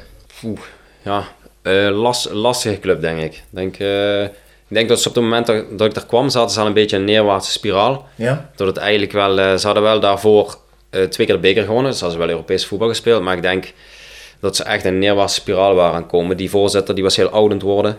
Eh, die was, ja, ze deden heel veel transfers, ook toen ik er zat. was eigenlijk per window 7, 8 nieuwe spelers. Dat was eigenlijk, eigenlijk eh, belachelijk iedere keer. Een beetje handelshuis. Ja, ja, klopt. En ja, ik heb ook vijf trainers daar gehad. Eén seizoen heb ik er drie gehad. Dus dat was wel een heel, heel apart. Maar jij, eh, jij hebt volgens, gewaarwording. mij, eh, volgens mij heb je ook die Peter Maas gehad, die nu bij Willem II Peter Maas heb ik hè? ook gehad, ja. ja. En, en Tron Solid, dat was, Trond Solliet, ja. ja, was, was hij niet ooit eh, nationale coach van Noorwegen? Ja, kan, ja. Ja, volgens mij wel, ja. Ja, en uh, het ding is ook nog, eh, hoe heet die die bij Roda heeft gezeten, weet je nou? Die Belg. Glenn de Boek. Die heeft, VVV? Heeft gezeten, ja. George Lekens. Zo slikkend. Oh ja, die, ja, daar zat ik eh, in het begin toen ik kwam. eh, ja. Dat kan toch nooit lekker zijn voor een speler dat je zoveel wisselende coaches hebt. Nee, nee, zeker niet. Ja, eigenlijk, eh, George Legers kon ik het op zich wel goed mee vinden, maar die had ook wat... Ik was gehaald, niet echt gehaald door George, maar ja, of ja, meneer Lekers. Ik had, was gehaald door de directeur. Dus eigenlijk, ik was fit, ik mocht niet invallen. Omdat hij had een beetje oneenigheid met de directeur. Dus weer zo'n situatie, was je net daar, zo'n ding allemaal. Dat ik echt dacht van ja dit, ja, dit gaat eigenlijk nergens over. Maar daardoor mocht ik niet invallen, dus het duurde even voordat ik kon invallen. En toen eh, uiteindelijk ging hij ook weg en toen kwam een nieuwe trainer, toen mocht ik invallen. Toen mocht ik eindelijk gaan spelen. Maar, je, maar, maar je hebt daar vier jaar gezeten. Had je ook een eh, vierjarig contract getekend? Ja, vier jaar contract getekend. Ja, drieënhalf jaar heb ik er gezeten. Half jaar, en- toen zijn ze en- failliet gegaan. Is er nou een bepaalde... Ik, ik- ja, ik ben geen volger van het Belgisch voetbal, zeker in die tijd niet. Maar zijn er ook jaren geweest of periodes dat je wel veel gespeeld hebt daar? Of... Ik heb daar nog best veel gespeeld, ja. Best- ja meestal, meestal was het altijd zo. In het begin eh, kwam er een nieuwe trainer, die wilde zijn eigen spelers gebruiken. Die waren nog goed genoeg, toen kwamen ze terug bij mij. Dat was eigenlijk altijd te laat in het seizoen, dat ik eigenlijk dan pas begon te scoren. En dat ik Mhm. ja, zes keer scoorde, zeven keer. Net niet genoeg altijd om weer ergens weg te gaan. Of net niet goed genoeg om dan weg te gaan, omdat het seizoen te kort was, zeg maar. Ja. En dat is eigenlijk een beetje in België het probleem eh, een beetje geweest. En altijd een nieuwe trainer. Die club die was ook, eh, wat ik zei, neerwaartse spiraal. Dus dat is niet fijn. eh. En die had, kwam er een nieuwe trainer, die pakt zijn eigen spelers, acht spelers, negen spelers. Ja, hop, mag je weer even zitten. Die waren toch niet goed genoeg, komen ze weer terug bij jou uit, omdat je altijd maar je best blijft doen, goed blijft trainen. Ja, en dan is het heel lastig om daar ja, goed, je, goed Ja, je, komen. er zijn altijd discussies over als er zoveel spelers binnenkomen van is dat eigenlijk wel goed voor een kleedkamer? Er komen acht nieuwe jongens binnen in een groep. Ja, in jullie geval een loker schijnbaar, die, die sowieso al elk half jaar acht nieuwe jongens krijgt. Ontstaat er dan überhaupt nog iets van een groepsgevoel? Is dat er dan überhaupt wel? Ja, met een paar jongens wel op zich. We hadden daar een paar Belgen en een paar... eh Stefano Marzo heeft ook nog bij Rode gezeten, die zat Ja. er ook. Dus ja, met zo'n jongens ga je dan een beetje om en die andere ga ik wel mee om, maar niet helemaal... eh, ja, niet, het was niet top in ieder geval, laat ik het zo zeggen. Ik kan me niet voorstellen dat je denkt met de hele groep, we gaan eens lekker iets met de groep doen, toch? Het zijn altijd Nee, nieuwe zeker mensen. niet. Ik had ook, als ik daar kijk, volgens mij, als je, ja, als je dit keer opzoekt hoeveel rechtsbacks ik achter me heb gehad, daar, ja, dat is niet normaal. En het fijnste is voor een buitenspeler als je een rechtsback hebt waar je een connectie mee kan opbouwen in een seizoen. Maar ik heb er daar zoveel gehad. Ik denk dat er 7, 8 eh, per seizoen gewoon wisselen. Op een gegeven moment heb ik daar een, een linksbuiten die ze maar rechtsback maakte. Omdat die fel was en omdat die, ja, ze willen die laten spelen als die rechtsback gezet. Die heb ik ook nog achter me gehad. En zo'n dingen. Ja, ik kreeg daar backs achter me en dan altijd maar de rechtsbuiten de schuld geven. Maar ja, ik ben iemand die goede ballen nodig heeft. Want ik ben een loper, eh, hard werken, niet iemand die zeven man gaat voorbij dribbelen. Ik moet goede ballen krijgen, omdat ik met, mijn loopacties altijd ding. En dan heb je dan niemand achter je, zeg maar, waar je connectie mee kan opbouwen. Dat is zo lastig. Maar had je dan nooit zoiets van...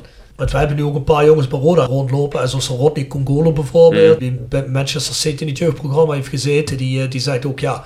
Ik wil gewoon een trainer die vertrouwen me heeft. Ik wil een kans. Als dat Roda JC is in de eerste divisie, dan, dan is dat maar zo. Maar ik wil gewoon spelen en een trainer die een vertrouwen in me heeft. Had je die tijd nooit zoiets van, ja, het wordt tijd voor een club waar gewoon iemand zit die schijnbaar ook in die organisatie een beetje, een beetje goed zit. En eh, stevig zit. En eh, die in me geloven. In plaats van eh, dit geouwe de hele tijd. Ja, jawel, maar ja, op zich, ik had een vier jaar contract bij en ja, heel eerlijk, het was gewoon een prima contract, wat je in Nederland soms niet kan krijgen. En als je dan naar de periode van AZ komt, de Willem II was ook niet echt een, dat je zegt van topperiode, dan ga je naar Lokeren, die biedt je wel een kans voor vier jaar. Ja, dan kom je daar, dan speel je ook het eerste half jaar niet omdat ik geblesseerd was. En daarna ga je dan eigenlijk een beetje voetballen. Ja, dan is er niet heel veel waar je dan naartoe gaat voor hetzelfde salaris als wat je bij Lokeren krijgt. En dat is ook een beetje een hele lastige situatie dan. En soms is het dan moeilijk om dan ergens anders naartoe te gaan. Ah, ik kan me. Ik ben natuurlijk ook broodvoetballer. Hè? Ja, Ja, nee, daarom. En ik heb vaker, eigenlijk Roda, ik heb best vaak nog geprobeerd en tegen mijn zaakwaarnemer zei ik wil gewoon terug naar Roda. Maar ja, dat waren altijd gekke investeerders toen der tijd. Hè. Je kan ze opnoemen wie dat geweest is. Die ook, ja, met alle respect dezelfde bedragen betalen als ze bij Lokeren betalen. Maar dat is nooit, omdat ik vast was aan een contract, zijn ze nooit bij mij uitgekomen dat die altijd ook hun eigen spelers haalden en ook weet ik wat allemaal haalden. En ik was voor de helft, zei ik altijd, als die me de helft van dat bedrag gaven, dan rende ik dat de lijn af. Maar ja, dat is nooit van gekomen dat er altijd maar andere mensen zaten. Dus je had wel contact met, eh, of je hebt wel contact gezocht met Roda al die tijd. Ja, op, op, op- op- ja, om terug te keren heb ik het wel vaker gezegd. Ik weet niet of mijn zaakwaarnemer er echt met hem... Want ja, die mensen veranderen daar allemaal. Dus dat is ook allemaal niet... eh, Maar even dan op de onderwerpen vooruit lopen. Maar was het niet zo dat op het moment dat je bij VVV later tekende, dat je toen ook naar Roda had gekund? ja, klopt. De enige reden dat ik dat voor VVV heb gekozen heb, is omdat ze Eredivisie eh, speelden. Ja, ja. anders was ik sowieso naar Rode gegaan. Is dat wel iets waarvan je achteraf denkt van, maar had ik misschien beter anders kunnen doen? Of sta je dan nog steeds achter die keuze? Eh, ja en nee. Ik denk als ik naar mezelf kijk, ik vond, vind voetballen nu wel leuk. Toen vond ik het niet, niet heel leuk meer. Toen was ik een beetje in een moeilijke situatie dat ik geen zin meer had om te voetballen, al jaren. En dat is bij VVV eigenlijk, ja, met de mensen die er zaten nog erger geworden. En uiteindelijk is, heeft hij ook mijn keuze gemaakt om te stoppen met voetballen. Eh, ik denk als ik dat bij Rode hier had gehad, soms denk ik wel eens dat ik het jammer vind dat ik niet bij Roda ben teruggekeerd. Want 100 wedstrijden voor Roda voetballen had ik altijd gewild. Om zo'n mooi ding met 100 te krijgen. Ja, ik heb er 86, dus dat is net niet, net niet gehaald. Maar aan de andere kant denk ik, ja, als ik geen zin had om te voetballen en ik zat zo in mijn vel zoals ik toen in mijn vel zat en ik zou dan moeten gaan voetballen, zou er zoveel druk weer opkomen. Mensen verwachten heel veel van je. En ja, of ik dat gewild had, dat weet ik niet of ik dat gewild had. Ja, ik denk wel dat mensen wel iets verwacht hadden van hem. Dan ligt de druk wel erg hoog. Hè? Dan moet je denk Ja. ik wel echt heel goed in je vel zitten. wil, je dat, eh, wil je daaraan kunnen voldoen? Ben je dan eigenlijk een beetje, ja, hoe moet ik het zeggen, afgeknapt op, op de voetballerij, op, op zaken als trainers die je willen weggaan, spelletjes die gespeeld worden. Was je daar een Ook, beetje klaar mee? Vriendjespolitiek, vooral. Ook, eh, Kijk, als ik jong ben, wat ik altijd heb gezegd is, als je jong bent, 21, dan wil je profvoetballer worden, is dat je dromen. Maar toen ik ouder werd, ja, bepaalde zaken accepteer ik niet meer. En als er onzin gezegd wordt, dan zeg ik dat het onzin is.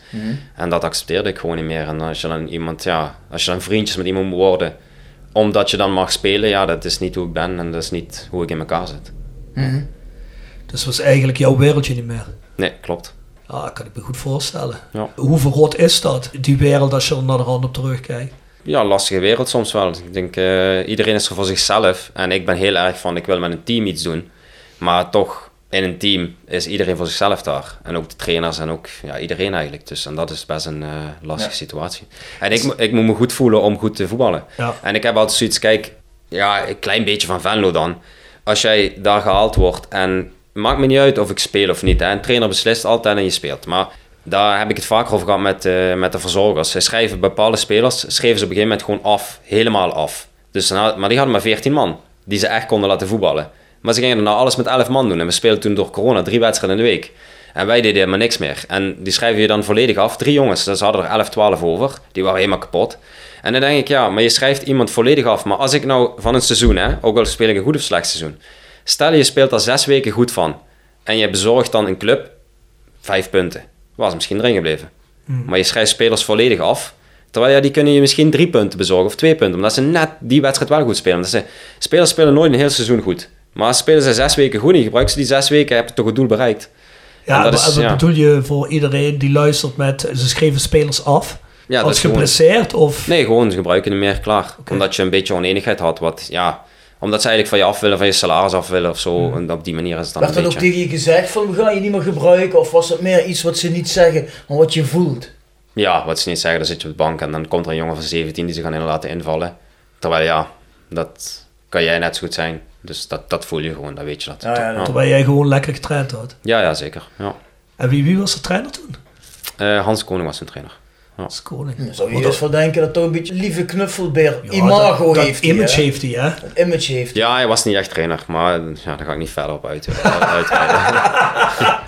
Maar, ja, maar in het begin heb je nog wel een paar doelpuntjes gemaakt daar, toch? Wat ik me zo kan ja, herinneren. Utrecht heb ik gescoord. Nee, eentje volgens mij, maar Utrecht heb ik Eentje? gescoord. Ja. Ik las ergens dat jouw overgrootvader mede VVV heeft Ja. opgericht. Klopt, ja. ja klopt. Ja? Ik weet er niet zoveel van, hè. alleen dat. Maar... Maar dat was een van de overwegingen om voor VVV te kiezen, toch? Naast dat ze misschien... Ja, en Eredivisie Eredivisie. Ja, ja, klopt. Oh ja, is dat ook een van de overwegingen geweest? Ja, ook wel, maar ik denk het grootste gewoon Eredivisie. Omdat je weet als je de Eredivisie weer dat jaar net goed doet, dan weet je dat je weer vertrokken bent. Ja, dat klopt. En bij Roda, ja, het was zo moeilijk bij Roda op dat moment. Ja. Dus niet, eh, plus de druk die er dan bij komt bij Roda, dat is allemaal niet... eh, Stel, stel je voor, eh, ik vind dat gewoon leuk om dat hypothetisch te horen. Als Roda gestaan had en gespeeld had en de mensen hadden gezeten die er nu zitten dit seizoen, mhm. dan had je dan misschien gezegd van, ah, hier staat iets, die zijn op weg, dat wil ik wel proberen. Want dan zou je een van de oudere spelers in de selectie zijn, hè?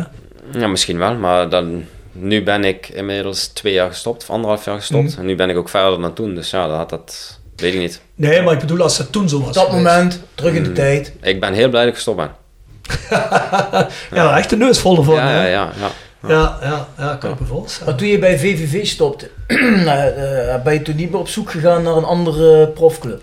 Eh, nee, niet echt op zoek. Mijn zaak wanneer wel wat. En andere mensen belden me ook wel voor wat clubs die ze hadden. Mhm. Daar heb ik eigenlijk gekozen. Ja, daarna heb ik eigenlijk knop doorgehakt, een beetje met de familie gepraat en met mijn zus gepraat. En toen heb ik eigenlijk gezegd van nee, ik stop ermee, omdat dat beter voor, me, voor mezelf is. Eh, heb ik nog daarna één gesprek gehad bij Patro IJzen. Die speelde toen nog in de derde, dus we waren wel nog amateurs. Toen ging ik daarheen en was ik een beetje opgetogen van, oh leuk, ik ga daar voetballen. Toen kwam ik terug, was ik depressief. Ik denk, ja, dit gaat er niet worden. En toen heb ik gezegd van, nou, ik stop ermee. Jolis Jo wordt gepresenteerd door RodaJC.goals. Het Instagram-account voor je dagelijkse portie Roda-content. Iedere dag een doelpunt uit onze rijke historie. Van Aruna Kone tot Shane Hanze. Van Bob Peters tot Dick Nanninga. Volg RodaJC.goals op Instagram. Tevens gesteund door Metaalgieterij van Gilst. Sinds 1948 uw plek voor gietwerk in brons. Van brons, van Gilst. En Hotelrestaurant de Veilerhof. Boek een overnachting of ga heerlijk eten in het mooie bergdorpje Veilen. Voor boekingen ga naar www.veilerhof.nl En Barber Road. Rode supporters in hout en kapsel. Ontdek Barber Road, de barbershop waar jouw passie voor Rode JC tot leven komt. Laat onze getalenteerde barbers je haar en baard verzorgen met vakmanschap en creërend look die jouw liefde voor de club uitdraagt. Word de twaalfde man met een stijlvol kapsel dat boven het maaiveld uitsteekt. Je vindt ons in en in het Park Zuid-Limburg Stadion. Boek je afspraak op www.barberroad.nl Heb jij een, eh, een goal van Roda Mag ook van jezelf zijn. Of van je zegt, die vind ik echt de mooiste. Die moet in de rubriek moet die erbij. Maar ik denk dat hij er al in staat, die van Pamuduka. Tegen VVV, die zal er wel in staan, denk ik. Ja, die staat erin. Ik vind nog een andere. Die staat er al heel vaak in. Ik weet het, ja, daarom. Eh, nog een andere. De ene van jezelf. Je hebt ook een paar hele mooie goals. Oh, wat, wat Ja, zeg je van... niet zo vaak voor Guus, deze rubriek. Wat zeg je van die, wat zeg je van die eh uit Beherenveen, die 4-4? Ja, links, met links. Die Steven de Kruising, hè? mooi. Ja. dat kun je niet meer herinneren. Toen had je weer te veel alcohol op. Maar toen, eh, toen spelen we uit bij Herenveen. 4-3 achter, hè? Ja, klopt. En eh, de laatste minuut eh, schiet je je kap naar binnen en met links schiet Ja. je hem kruising. Kruising. Ja, dat was wel lachen. Daarna was Robbie Wielard, zei daarna nog. er stond een 4-3 achter. Hij zei, ik krijg die bal, zegt hij, geef voorzet, zegt hij, geef voorzet vanaf de bank. Want hij zat toen op de bank. En ik ging de actie maken. Hij zegt, wat doet hij nou? En toen schiet ik hem in de kruising. Ja, ja, ja. dat is echt mooi. Ja. Ah, dat is lachen. Ja, maar die, die, die bal ging ook echt vies hard die kruising Ja, in. ja. Die bleef nog even hangen daar volgens mij. De Of onderkant niet, lat eh, ging erin. Ah, niet normaal. Ik kan hem niet meer herinneren, maar ik ben 100% zeker dat hij schitterend was. Zou die dan pakken? Is goed. Ah, pak die. Ja. Dat is mooi. Die is er niet gekozen. Maar Nee, zeker die doelpunt. Maar als ik die gemaakt is, is het eigenlijk een beetje bizar dat hij nog niet gekozen is. Hè? Nee, klopt. Ik zie er soms goals eh, langskomen waarvan ik denk... eh, ja. Maar daarom zit ik hier ook, hè. Dat klopt, De originele inbreng, hè. Jij, bent, jij, bent, jij bent het geweten van de podcast. Nee, zeker Ja. weten, zeker Ja, weten, ja, zeker ja, weten. ja, ja, En Guus, Groene Ster, daar ben je eh, een half jaar gebleven. Ja, klopt. En daarna ga je naar Diest, staat hier op Mm. mijn eh, blaadje. En nu zit je bij, ja, ik vond dat wel een opmerkelijke naam, de Turkse Rangers. Ja. Ze begonnen als Texas Rangers. Echt waar? Ja. Klopt. Leg eens uit, wat is dat, Turkse Rangers? Behalve een voetbalclub. Ja, ik waar, wou wel waar, ligt, waar ligt het? Waar ligt Ah, het? bij Genk in de buurt. Waterschei geloof ik hè. Waterschei, ja. Ja. ja. Welk niveau? Eerst provinciaal. En daar speel je nou nog gewoon lekker eh, rechtsbuiten of heb je een andere plek? Rechts buiten, links buiten, op 10. eh, alles een beetje waar ze mij nodig hebben. Gewoon eh, ongedwongen zonder druk. Ja. Lekker voetballen. Ja. Maar heb je nu, kun je nu wel weer zeggen van ik heb echt weer het plezier in het voetbal hervonden. Ja, sinds ik met, eh, heel eerlijk, met Jordi Briels en de Stankhoff speel, heb ik echt weer eh, plezier erin. Nou, ik heb nog dit seizoen nog niet zeer veel gevoerd, want ik heb last van mijn hamstring. Eh, drie keer, dus eh, al drie keer erin geschoten. Dus ik heb nog niet zeer veel wedstrijden gevoerd. Maar ik moet zeggen, als ik train en zo, is het wel heel gezellig en leuk. En ik denk dat dat ook heel veel waard is. Ja, dat denk ik zeker. Je moet alles wat je doet, moet je natuurlijk plezier hebben, anders hou je Ja. het niet, Ah, ja. eh, niet vol. Nou ja, maar ja, dat is, dat is wat hij zegt. Als er eens een keer een seizoen tussen zit waar het niet klikt met trainer en selectie, me voorstellen dat je zegt, nou ja goed, kom ik wel overeen, volgend seizoen beter. Hè? Zit er misschien een andere trainer, misschien word ik getransfereerd met andere jongens, komt wel wel goed. Maar als je dat seizoen achter elkaar hebt, dan hier en daar wordt er met elkaar eh, afspraakjes gemaakt, dan word je buiten selecties gehouden en dat is seizoen achter elkaar. Dan kan ik me voorstellen dat je op een gegeven moment zegt, ik krijg me de scheid Ja, eh. heb je het wel gezien met die spelletjes. Ja. Dat is, ja, dat is toch wel heel jammer, hè? Want wanneer begon het zo'n beetje toen jij dacht van, ah, dit is toch niet mijn wereld? 5, 26, denk ik ongeveer. Ja, zoiets. Wel bij Lokeren. Ja. ja. En van tevoren was dat nog niet zo. Eh, nee, van tevoren eigenlijk niet. Nee. Nee. Nee, nee want toen was ik nog jong en eh, gedreven om dat echt te doen. Maar bij Loker was het echt eh, ja, een beetje, ja, nee, was ik, was ik er wel een beetje klaar mee. Ja. En toen je van AZ kwam, toen dacht je van, nou ja goed, ik ben hier een half jaar Willem II uitgeleend. Ik heb talent, ik weet wat ik kan, ik vind het wel een leuke club. En dan komt dat Lokeren langs. En dat was dus echt een deceptie, zeg je. Op zich hebben we nog wel leuke momenten gehad. Eh, ik had één seizoen denk ik zes of zeven keer gescoord. Dus op zich was het op het einde van het seizoen wel leuk. Maar ja, het was nooit... Daar kwamen zoveel spelers die ja, eigenlijk ook niet beter waren dan wat er al zat. En dat was, ja, die gingen de hele tijd spelen. Dus het was ook echt een lastige periode als er zoveel spelers komen. Dat, dat, dat Loker is failliet gegaan in 2020, Ja, ook nog, ja. maar, maar ehm, hebben die een doorstart gemaakt of bestaat die club helemaal niet meer? Die hebben een doorstart gemaakt met Temse. Lokere Temse is dat nu. Oké, en op welk niveau spelen die? Volgens mij eentje onder 1B. Dus volgens mij als die nu kampioen worden, dan gaan ze weer eh, de tweede klasse in. Dus die spelen op het niveau van Patro IJsden, zeg maar. Nee, eentje eronder, ja. Ja, wat voor Patro vorig Ja, ja, jaar ja, eh, ja, klopt. nog. Ja, die Belgische clubs, die, eh, die gaan aan de lopende band failliet. En een jaar later bestaan ze weer met een andere naam. Ja, zeker, zeker. Onder stamnummer en dan mogen ze door, ja. Heb je daar nog geld te goed, Guus? Moeten we even wat sommatiebriefjes sturen? Of is alles binnen? Geen commentaar. Heb je anders advocaat, hè? Ja, dus, eh, je moet- het maar zeggen, dan regelen we dat. Ja, het probleem. Eén briefje en het eh Ja. I- IBAN'tje erin en klaar. Die zijn groene ster. Zo ongeveer hetzelfde niveau geloof ik. Ik heb Nederland en België, hè? Ja, die is iets, ietsjes hoger, denk ik. Ietsjes Ja. hoger, oké. Maar ehm, je zegt nu dat Turkse Rangers, ja, daar heb ik wel een beetje met plezier gevonden. Mhm. Leuk, leuke, leuke groep, paar leuke jongens bij, eh, waarmee je het goed kan vinden. Eh, had je dat bij Groene Ster en bij Dies niet? Eh, bij Groene Ster was denk ik, heb ik, ja, vond ik het ook wel gezellig met de jongens en zo, maar ik heb nog niet echt mezelf, ja, heel eerlijk, als je me daar zag voetballen, dan denk je, daar geef ik een 5 cent voor, want dat was wel grappig, is wel een grappig verhaal, die Jordi Briels, Die, uiteindelijk ben ik van Groene Ster naar Dietz gegaan. En Jordi die kwam bij Groene Ster aan. En eh, die speelden nog tegen elkaar daarvoor. En toen was ik net weg. En die komt zo bij Groene Ster en die zegt... Zo, we hebben nu wel een topper. hè, Gesupperd, zegt hij zo. En want hij komt er nog niet. En daarvoor hadden we nog niet gesproken. En die van Groene Ster zo... Ja, ja, hm, je kom je nog wel achter, dit en dat. en eh, daarna, bij die ster, had ik het gewoon weer naar mijn zin. En vond ik het wel leuk. Dus ja, schiet ik er daar 5, 6 erin. Hè, heb ik ze in de competitie gehouden. Maar bij Groene Ster, ik weet ja, ik was mijn huis aan het verbouwen. Ik was alles aan het verbouwen. En ja, ik was daar gewoon niet fit. Ik zat nog in het ding dat ik geen zin had om te trainen. Gewoon geen zin had in het voetbal. En het was allemaal moeilijk. Dus ja, daar heb ik echt gewoon het gevoel. Daar zou, zou je geen 5 cent voor me geven. Maar dat is allemaal mentaal. eh, ja, dat is dat allemaal. Ja, maar Ja. als je moet goed in je vel zitten, wil je kunnen presteren. dat is bij ja. alles zo. Dat zal bij jou bij het zingen ook, niet, ook eh, denk ik, eh, zo zijn, toch? Als je ruzie hier met de vrouw hebt, je moet een optreden doen en het speelt door je hoofd, of Heerlijk. Presteer je gewoon? Dat presteer ik. Oh, je bent ook wel een uitzondering. Je bent ook wel een uitzondering. Beest. Je kunt, jij kunt heel veel hebben, jij. Machine. Weet ik. Nee, maar weet je, nee, maar dat is dan, eh, in, in dat geval is dat dan ook wel een beetje een outlet. Hè? Dan kun je, kun je een beetje, Ah, ja. kun je een beetje eruit. Maar ik kan me best voorstellen dat het moeilijk is dat je dan wel heel erg gevangen voelt in je eigen leven eigenlijk. Hè? Als ik dat zo mag zeggen. Want je, ja, je leven is voetbal. Ja. En je merkt dat je er eigenlijk helemaal geen zin meer in hebt. Nee, ja, precies. Ja, Dat- ja, dat is een beetje... Ja, dat is lastig. Maar ja, Groene Ster heb ik gedaan. Maurice Verbund ken ik heel goed. Ja. Dat is mijn jeugdtrainer. Dus heb ik gezegd van ja, oké, dan kom ik. En eh, ja, uiteindelijk was het toch niet wat het was. Dus heb ik gekozen voor, eh, om- naar Dies te gaan. En ik moet zeggen, wel het voetbal in België vind ik iets leuker dan in Nederland. Daar zit iets meer ja, ambiance in. Of weet ik niet, iets meer... Ja, het is gewoon iets anders dan Nederlands voetbal. Ja. En dat vind ik toch wel eh, een stukje Mhm. Leuker. Heb je er nooit aan gedacht toen te zeggen van ik smijt er alles binnen. Ik ga gewoon een carrière switch doen. Ja, ja, ik was eigenlijk gestopt. Ik zei ook die amateurs, daar had ik eigenlijk geen zin in. Maar ja, omdat Maurice Verbund dan met me kon praten, ben ik daar een beetje mee gaan trainen. Toen ben ik er eigenlijk wel weer ingerold. Maar Toch wel laten overhalen. Ja, toch wel laten overhalen en daardoor wel gedaan. Maar ja, bij Groene Ster is het nooit geworden wat ik, eh, wat ik wilde.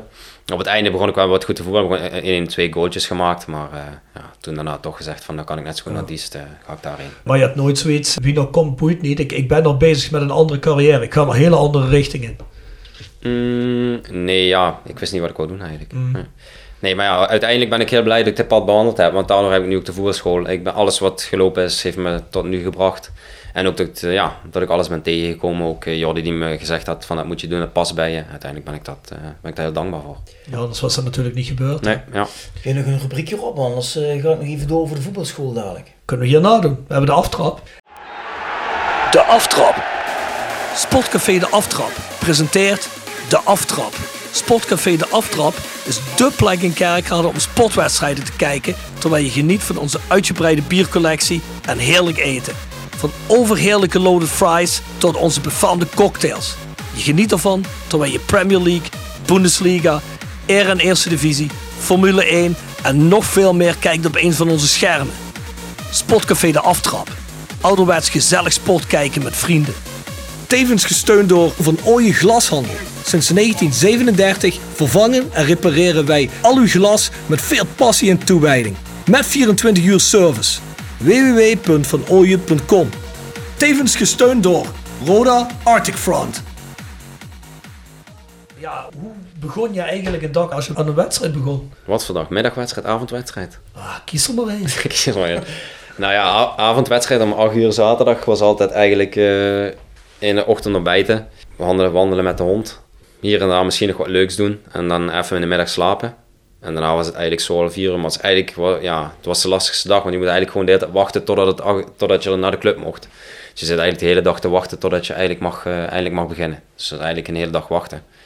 Maar ik probeerde een beetje te gamen, wandelen, een beetje een filmpje kijken. En eh, Kun je dat dan gewoon gaan slapen 's middags? Ik stel me dat anders heel moeilijk voor. Gedwongen ja, soms, slapen. soms wel. Ja. Ik vond het altijd wel lekker zo met een dutje. Ja? Ah, had je dan wel eens morgens vroeg, ik vraag dat aan iedereen, als je wakker wordt, heb je dan meteen eh, kriebels? Wedstrijdspanning, of komt dat later pas? Mm, nee, ik kom later pas, denk ik. Ja. Nou, ik vind dat namelijk gek, want ja, ik zal maar gewoon eerlijk zijn, maar bij wedstrijddag als ik al zie over vanavond is Roda, ja, dan begin, heb ik, voel ik toch wel al wat eh, kriebelen.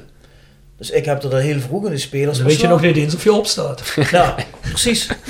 Hé, maar herken je het niet? Moet je nog horen van Of Bas. he- heb je ook pas eh, dat, je, dat je als je naar het stadion hier wegrijdt, dat je het dan pas spannend begint te Nee, vinden? ik heb het de laatste tien jaar heb ik dat soort gevoelens proberen allemaal naast me neer te leggen. Ah, ja? Dat, ja, dat was op een gegeven moment zo stressig. In de tijd dat het echt zo bizar slecht ging, dat, Nee, dat klopt. Uit die tijd stamt dat ook. Maar in die, in die periode, toen Rode tegen degradatievoetballen, dat was ik al de dag van tevoren. dacht ik al, oh jee, morgen, morgen gaat het gebeuren. Had ik al spanning.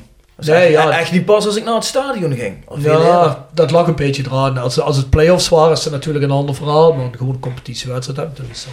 Nee. En nu? Nog steeds niet. nee, ja, nu ben ik in het algemeen nerveus of ze dit überhaupt kunnen volhouden. Dus, eh, Ook dat. hè. Maar eh, had je in je latere tijd bij Loker en later niet eh, dat als je wist dat een wedstrijd eraan kwam en dat je, dat je bij jezelf voelde, ja, dat is mijn wereld niet meer zo, heb ik ook niet meer zo'n zin in. Had je toen niet iets van dat je dacht van, boah, het kan niet lang genoeg duren, ik wil eigenlijk helemaal niet naar het stadion. Eh, nee, dat niet. Ja, Dat op zich, niet. als ik moest voetballen, dan ging ik gewoon 100% en dat is gewoon, eh, Ja. ja. dat is een beetje hoe ik ben. Dus, Ja, ja. Nee, ja, goed. Dat is ook goed. Woonde je toen ook in België of ben je Ja, altijd hier in de nee, regio? Lucristi. Lucristi, naast Gent is dat. Ah, dat is natuurlijk een eentje, Ja, was te ver. eentje ver weg, dan kun je niet thuis blijven wonen. Nee, Althans helaas hier niet. in het Huveland. Ja, ja, dat is een beetje ver rijden, maar dat is 2, 2,5 uur denk ik. Hè? Ja, ik heb het wel gedaan, want eh, ja, op het laatste jaar was het natuurlijk zijn failliet gegaan. Dus ik had het wel een beetje in de gaten. Toen heb ik mijn huur opgezegd. Toen ben ik heen en weer gaan rijden. Omdat ja, dubbele kosten en je krijgt niks betaald, dan gaat het snel. Dus dat was, eh, dat was toevallig een gevoel van, me, van mij. En op een gegeven moment betaalden ze niet meer. Toen ben ik heen en weer gereden, maar toen ze me ook teruggezet naar de belofte. Omdat ze van mijn salaris af wilden. Ja. Ja, dat zijn ook dingen, ja, ik heb vaker gezegd, ik doe geen interviews meer. Hè? Dat is een uitzondering dan. Maar dat is ook een van de redenen waarom ik het niet meer doe. Er wordt gewoon zonder dat ze mij überhaupt iets vragen, worden, worden er bepaalde dingen gezegd en geschreven. En fans geloven dat. Linksom of rechtsom, fans geloven dat. Ja. Ja, daar, daar ben ik gewoon helemaal klaar mee, zeg maar. En dat is het feit dat ik geen interviews meer geef. Want Dan zeg ik altijd, ja, jullie schrijven toch wat jullie willen. Dus daarom denk ik van, ja, doe het lekker zelf. Hebben ze jou toen in die tijd geprobeerd neer te zetten van eh Dat is een slechte jongen. niet? Ja, zoek maar eens op. Ja, dus Ja. kun je zo vinden. Toen ik vlucht met de B-kern was het eerst, ben ik naar de trainer toe gegaan. Van, hoe zit dit? Dat was niet waar, jongen. Maak je niet druk en gewoon lekker trainen. Nog een anderhalve week daarna zat ik bij de B-kern. Ja, dat was eh, zo'n ding allemaal. Ja, het zijn allemaal dingen dat ik denk van, ja, ze willen je wegzetten op een bepaalde manier. Tuurlijk zit je niet lekker in je vel en reageer je misschien anders dan hoe je bent soms. Maar ja, dat wordt gemaakt door bepaalde dingen die gebeuren overal. En dat is allemaal, eh, ja, toch lastig. Ja. Ja, zeker weten. Ja, dat, ik hoop in ieder geval dat je bij ons wel het gevoel hebt dat je gewoon kunt eh, vertellen wat je, hoe het echt zit. Maar wij zenden natuurlijk ook gewoon uit wat er echt gezegd wordt. Hè? Ja, dat is een jongen van ons, een jongen van Roda, die, die hoort recht gezet te krijgen wat, eh, wat die pers er buiten allemaal eh, En als Guus dadelijk zegt van jongens knip er iets uit, dan knippen we dat gewoon eruit toch? onderuit. Zo is dat. Als Guus zegt, ik wil nou nog iets over de telefoon inspreken, doen we het ook. Dat mag altijd. Dat komt allemaal goed. Dat mag altijd. Wij zijn maar, makkelijk. maar wel, wel, ja, wel fijn Guus dat je bij ons in ieder geval wel dan eh, wilde Ja, ja. aansluiten. Inderdaad. Even nog over terugkomen over de voetbalschool. Hè? Want als er nu een, eh, ja, een, een, een, een jonge voetballer luistert en die denkt van... hé, hey, daar zou ik ook wel eens willen trainen. Wat zijn dan eh, de mogelijkheden? Ja, wij, wij doen groepstrainingen voor eh, eigenlijk alle leeftijden, maar het meeste is voor de, voor de jeugd natuurlijk. Van, eh, we starten vanaf zes, ik heb er ook wel een paar van vijf jaar. Eh, die, die zijn ook welkom als ze tenminste wel al een beetje kunnen voetballen. Maar ik had laatst een jongetje, ja, die kon nog niet zo voetballen omdat hij nog niet bij een voetbalclub zat. Dan is het een beetje lastig om hem erin te, erin te ja, om hem in de groep te duwen. Ja, we trainen op vrijdag en op zondag en privé-training is ook mogelijk door de week. Dus eh, dat is eigenlijk ja, onze opties. Wat doe je dan tijdens een privé-training, als ik vragen mag? Hoe moet ik me dat voorstellen? Ehm, kijkgedrag, eh, cognitieve dingen, eh, voetbaltraining, te- ja, techniek, schieten, alles wat ze eigenlijk nodig hebben om een betere voetballer te worden. Maar dat kun je dat op privé, ja, gewoon op één kun je dat makkelijker iemand leren dan in groepstraining. In de groepstraining gebeurt het ook, maar op één heb je meer aandacht voor de jongens om ze het echt te leren. Nou, vind ik wel interessant, want dat hoor je namelijk niet vaak. Ik ken wel meerdere voetbalscholen, maar dan is het allemaal groepstraining. Ja, nee, ik moet Echt? zeggen, privétraining is echt heel leuk om te doen. Eh, als je ziet wat voor vormen je daarin kan doen ten opzichte van een groepstraining, is het wel echt heel leuk. Ik denk als ze dat in mijn tijd hadden gehad toen ik bij Roda zat, had ik dat ook echt wel eh daarbij gedaan. Ja, dat is echt wel leuk. Ja, dat bij VV Schaarsberg. Steve Dijkstra zit erop met zijn keeperschool. Hè? Ja, klopt. Dat is bij VV Schaarsberg wel accommoderend wat dat aangaat natuurlijk. Pluk ze natuurlijk zelf ook de vruchten van. Dat je natuurlijk intern reclame kunt maken, denk ik. Hè, dat eh, die lui van hun er zelf kunnen gaan zitten natuurlijk. Hè. Ja, nee, zeker. Ik ben VV Schaarsberg eh, heel dankbaar dat ik het daar mag opstarten. Dus en op zich hebben we een hele leuke connectie met ze en eh, ja, gaat het allemaal vlotjes. Ja. Ah, mooi, mooi.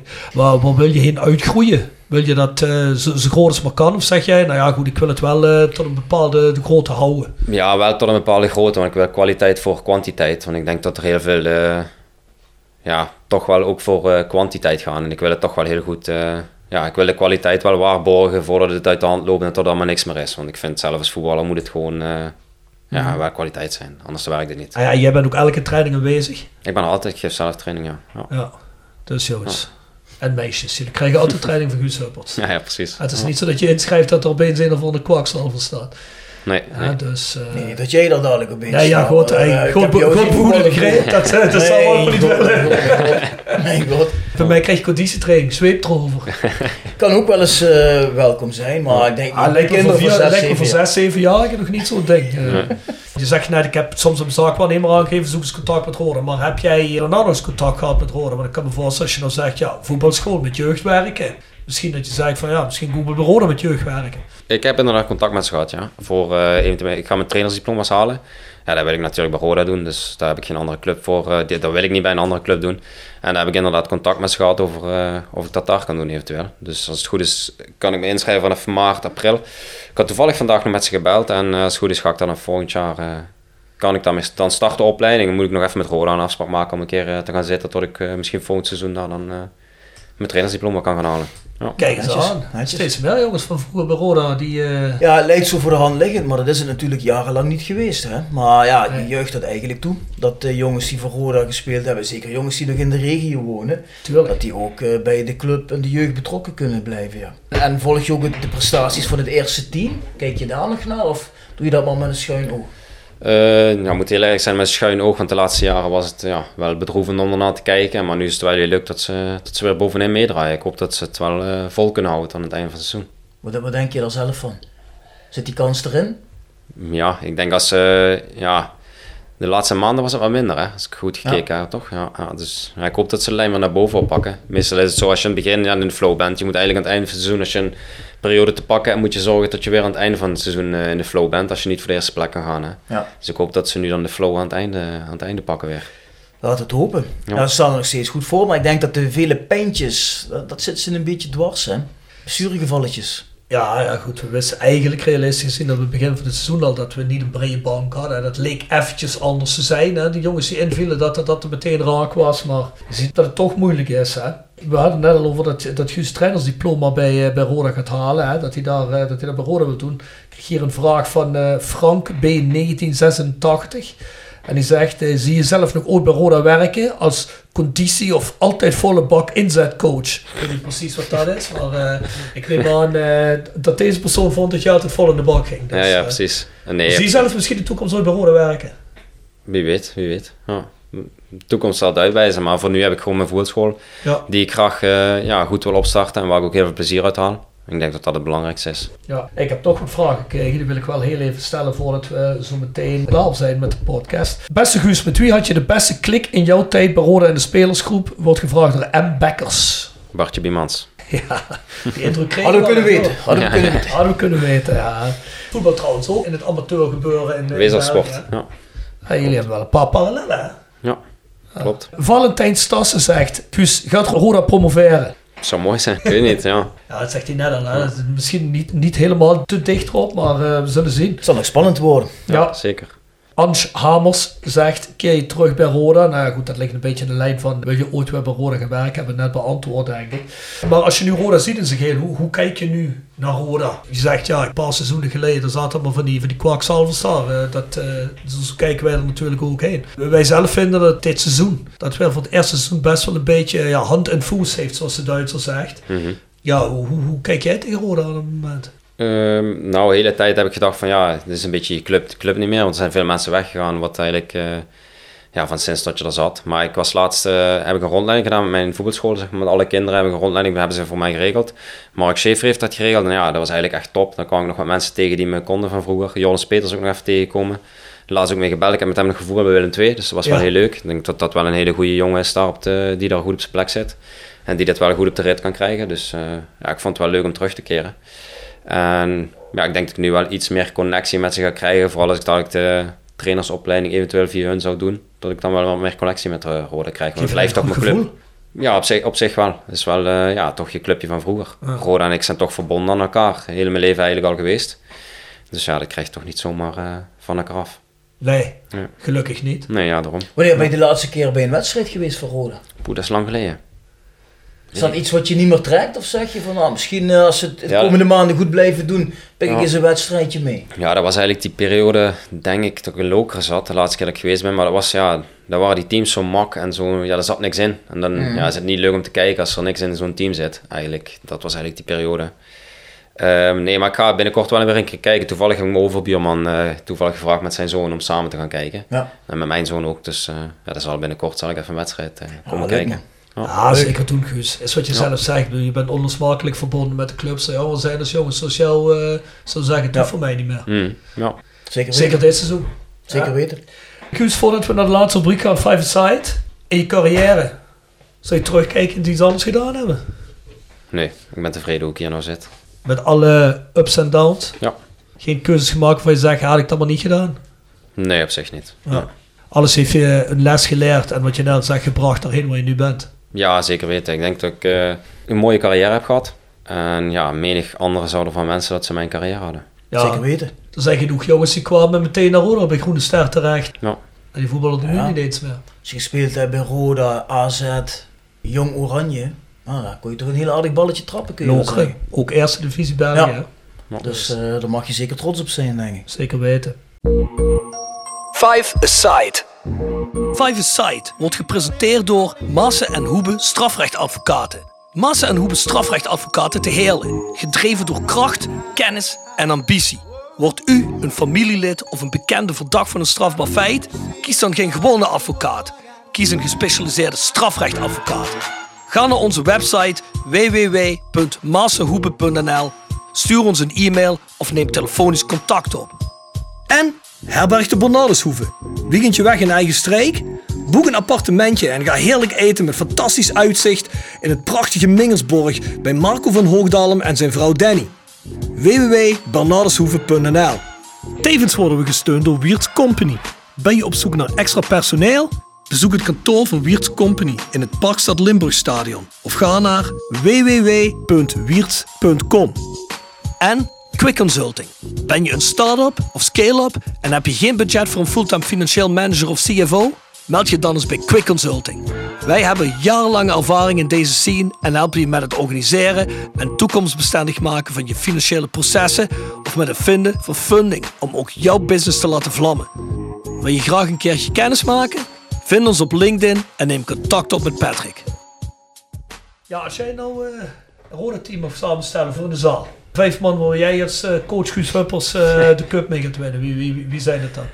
Nou, ik moest wel lachen, want Bart, Bartje zei, ja, ik heb mezelf er niet in gezet. Maar ja, ik zei tegen hem, ik ga mezelf wel erin zetten. Maar dat is één reden, dat ik nog een keer met Bart Biemans zou willen voetballen. Dus Bart Biemans en Bart. Guus Huppert. Guus Huppels, Bas Biemans. Dan pak ik Danilo Pereira natuurlijk. Ah ja. Titon in de goal. En dan pakken we Ruudje Vormer er nog bij. ja. Had jij trouwens eh, Nice. destijds al gedacht dat die Danilo zo goed zou gaan worden? Althans, op zo'n niveau uit zou gaan komen? Nee, niet op zo'n niveau zou uitkomen. Nee. nee dat is wel eh heel... Ja, eigenlijk bizar eigenlijk, hè. Ja. Ja. Ja, ik kon toen wel zien van hij was wel een krachtpatser op zich op Ja. jonge leeftijd. Hè? Klopt. Maar ja, om nou te zeggen hij had de eh, absolute top, dat eh, was toch moeilijk te voorspellen denk ik. Nou ja, ik had dat, als me toen iemand gezegd had dat hij dat is het enige wat hij nu is, had ik hem niet gegeven. Nee, Moet ik heel eerlijk zeggen. nee. Ja. nee maar toen was hij 19 of zo. Ja, zoiets, ja. Ja, ja. Was hij niet gehuurd toen? Ja, jawel. Ja, ja. Ja. Toch? Ja. Ja. Ah, nee, had ik hem niet gegeven. Nee. Maar goed. Ja, hij kwam in een moeilijke periode bij Roda. Het was niet makkelijk. eh. Nee. En hij begon daar ook als middenvelder. Toen werd hij vaak eh, als centrale verdediger toch maar gebruikt, omdat hij Ja. op het middenveld ook niet echt helemaal wegkwam. Klopt. Ja, nu speelt hij gewoon bij eh, PSG. Ik was laatst met mijn zoontje bij Paris Saint-Germain, een paar weken geleden. En toen zei ik, kijk, die jongen heeft bij Rode gespeeld. Hij zei, heeft hij bij Rode gespeeld? ik zei, ja, zeker weten. Ja, ja, dat kun je normaal niet zeggen Nee, dat nee, nee. stadions nee, zijn. nee, nee. Het was vroeger een beetje meer. Ja, heb ik hem een filmpje laten zien. Toen geloofde hij het pas. Maar wat is er iemand in jouw carrière waar je nog mee gespeeld hebt, die wel eh, helemaal doorgebroken is, waarvan jij zegt, daar was ik echt door verrast? Dat hij het gehaald heeft, daar heb ik nog mee gespeeld en toen was ik er niet van onder de indruk. Ja, zou ik nu niet 1, 2, 3 kunnen zeggen. Nee? Nee, zou ik moeten nadenken. Nee, weet ik niet. Oké. Maar die Berghuis, die kon toen al iets. Ja, die was goed, ja. Ja, dat was wel goed. Ja, dat is wel bizar, want hij zat bij VVV toen gewoon nog op de bank, hè. Ja, is hij bij AZ gekomen en toen is hij... eh, ja, bij AZ was hij wel echt goed. Is ook geen heel makkelijke jongen volgens mij, hè? Ja, hij is wel heel vriendelijk gewoon. Ja, heel eh, vriendelijk. tegen de teamgenoten en zo, dus wel een vriendelijke jongen. Oké. Maar ja, dat heb jij ook een beetje. Je bent zo ook vriendelijk bij ons, maar je bent ook best een moeilijke knap. Ja, heel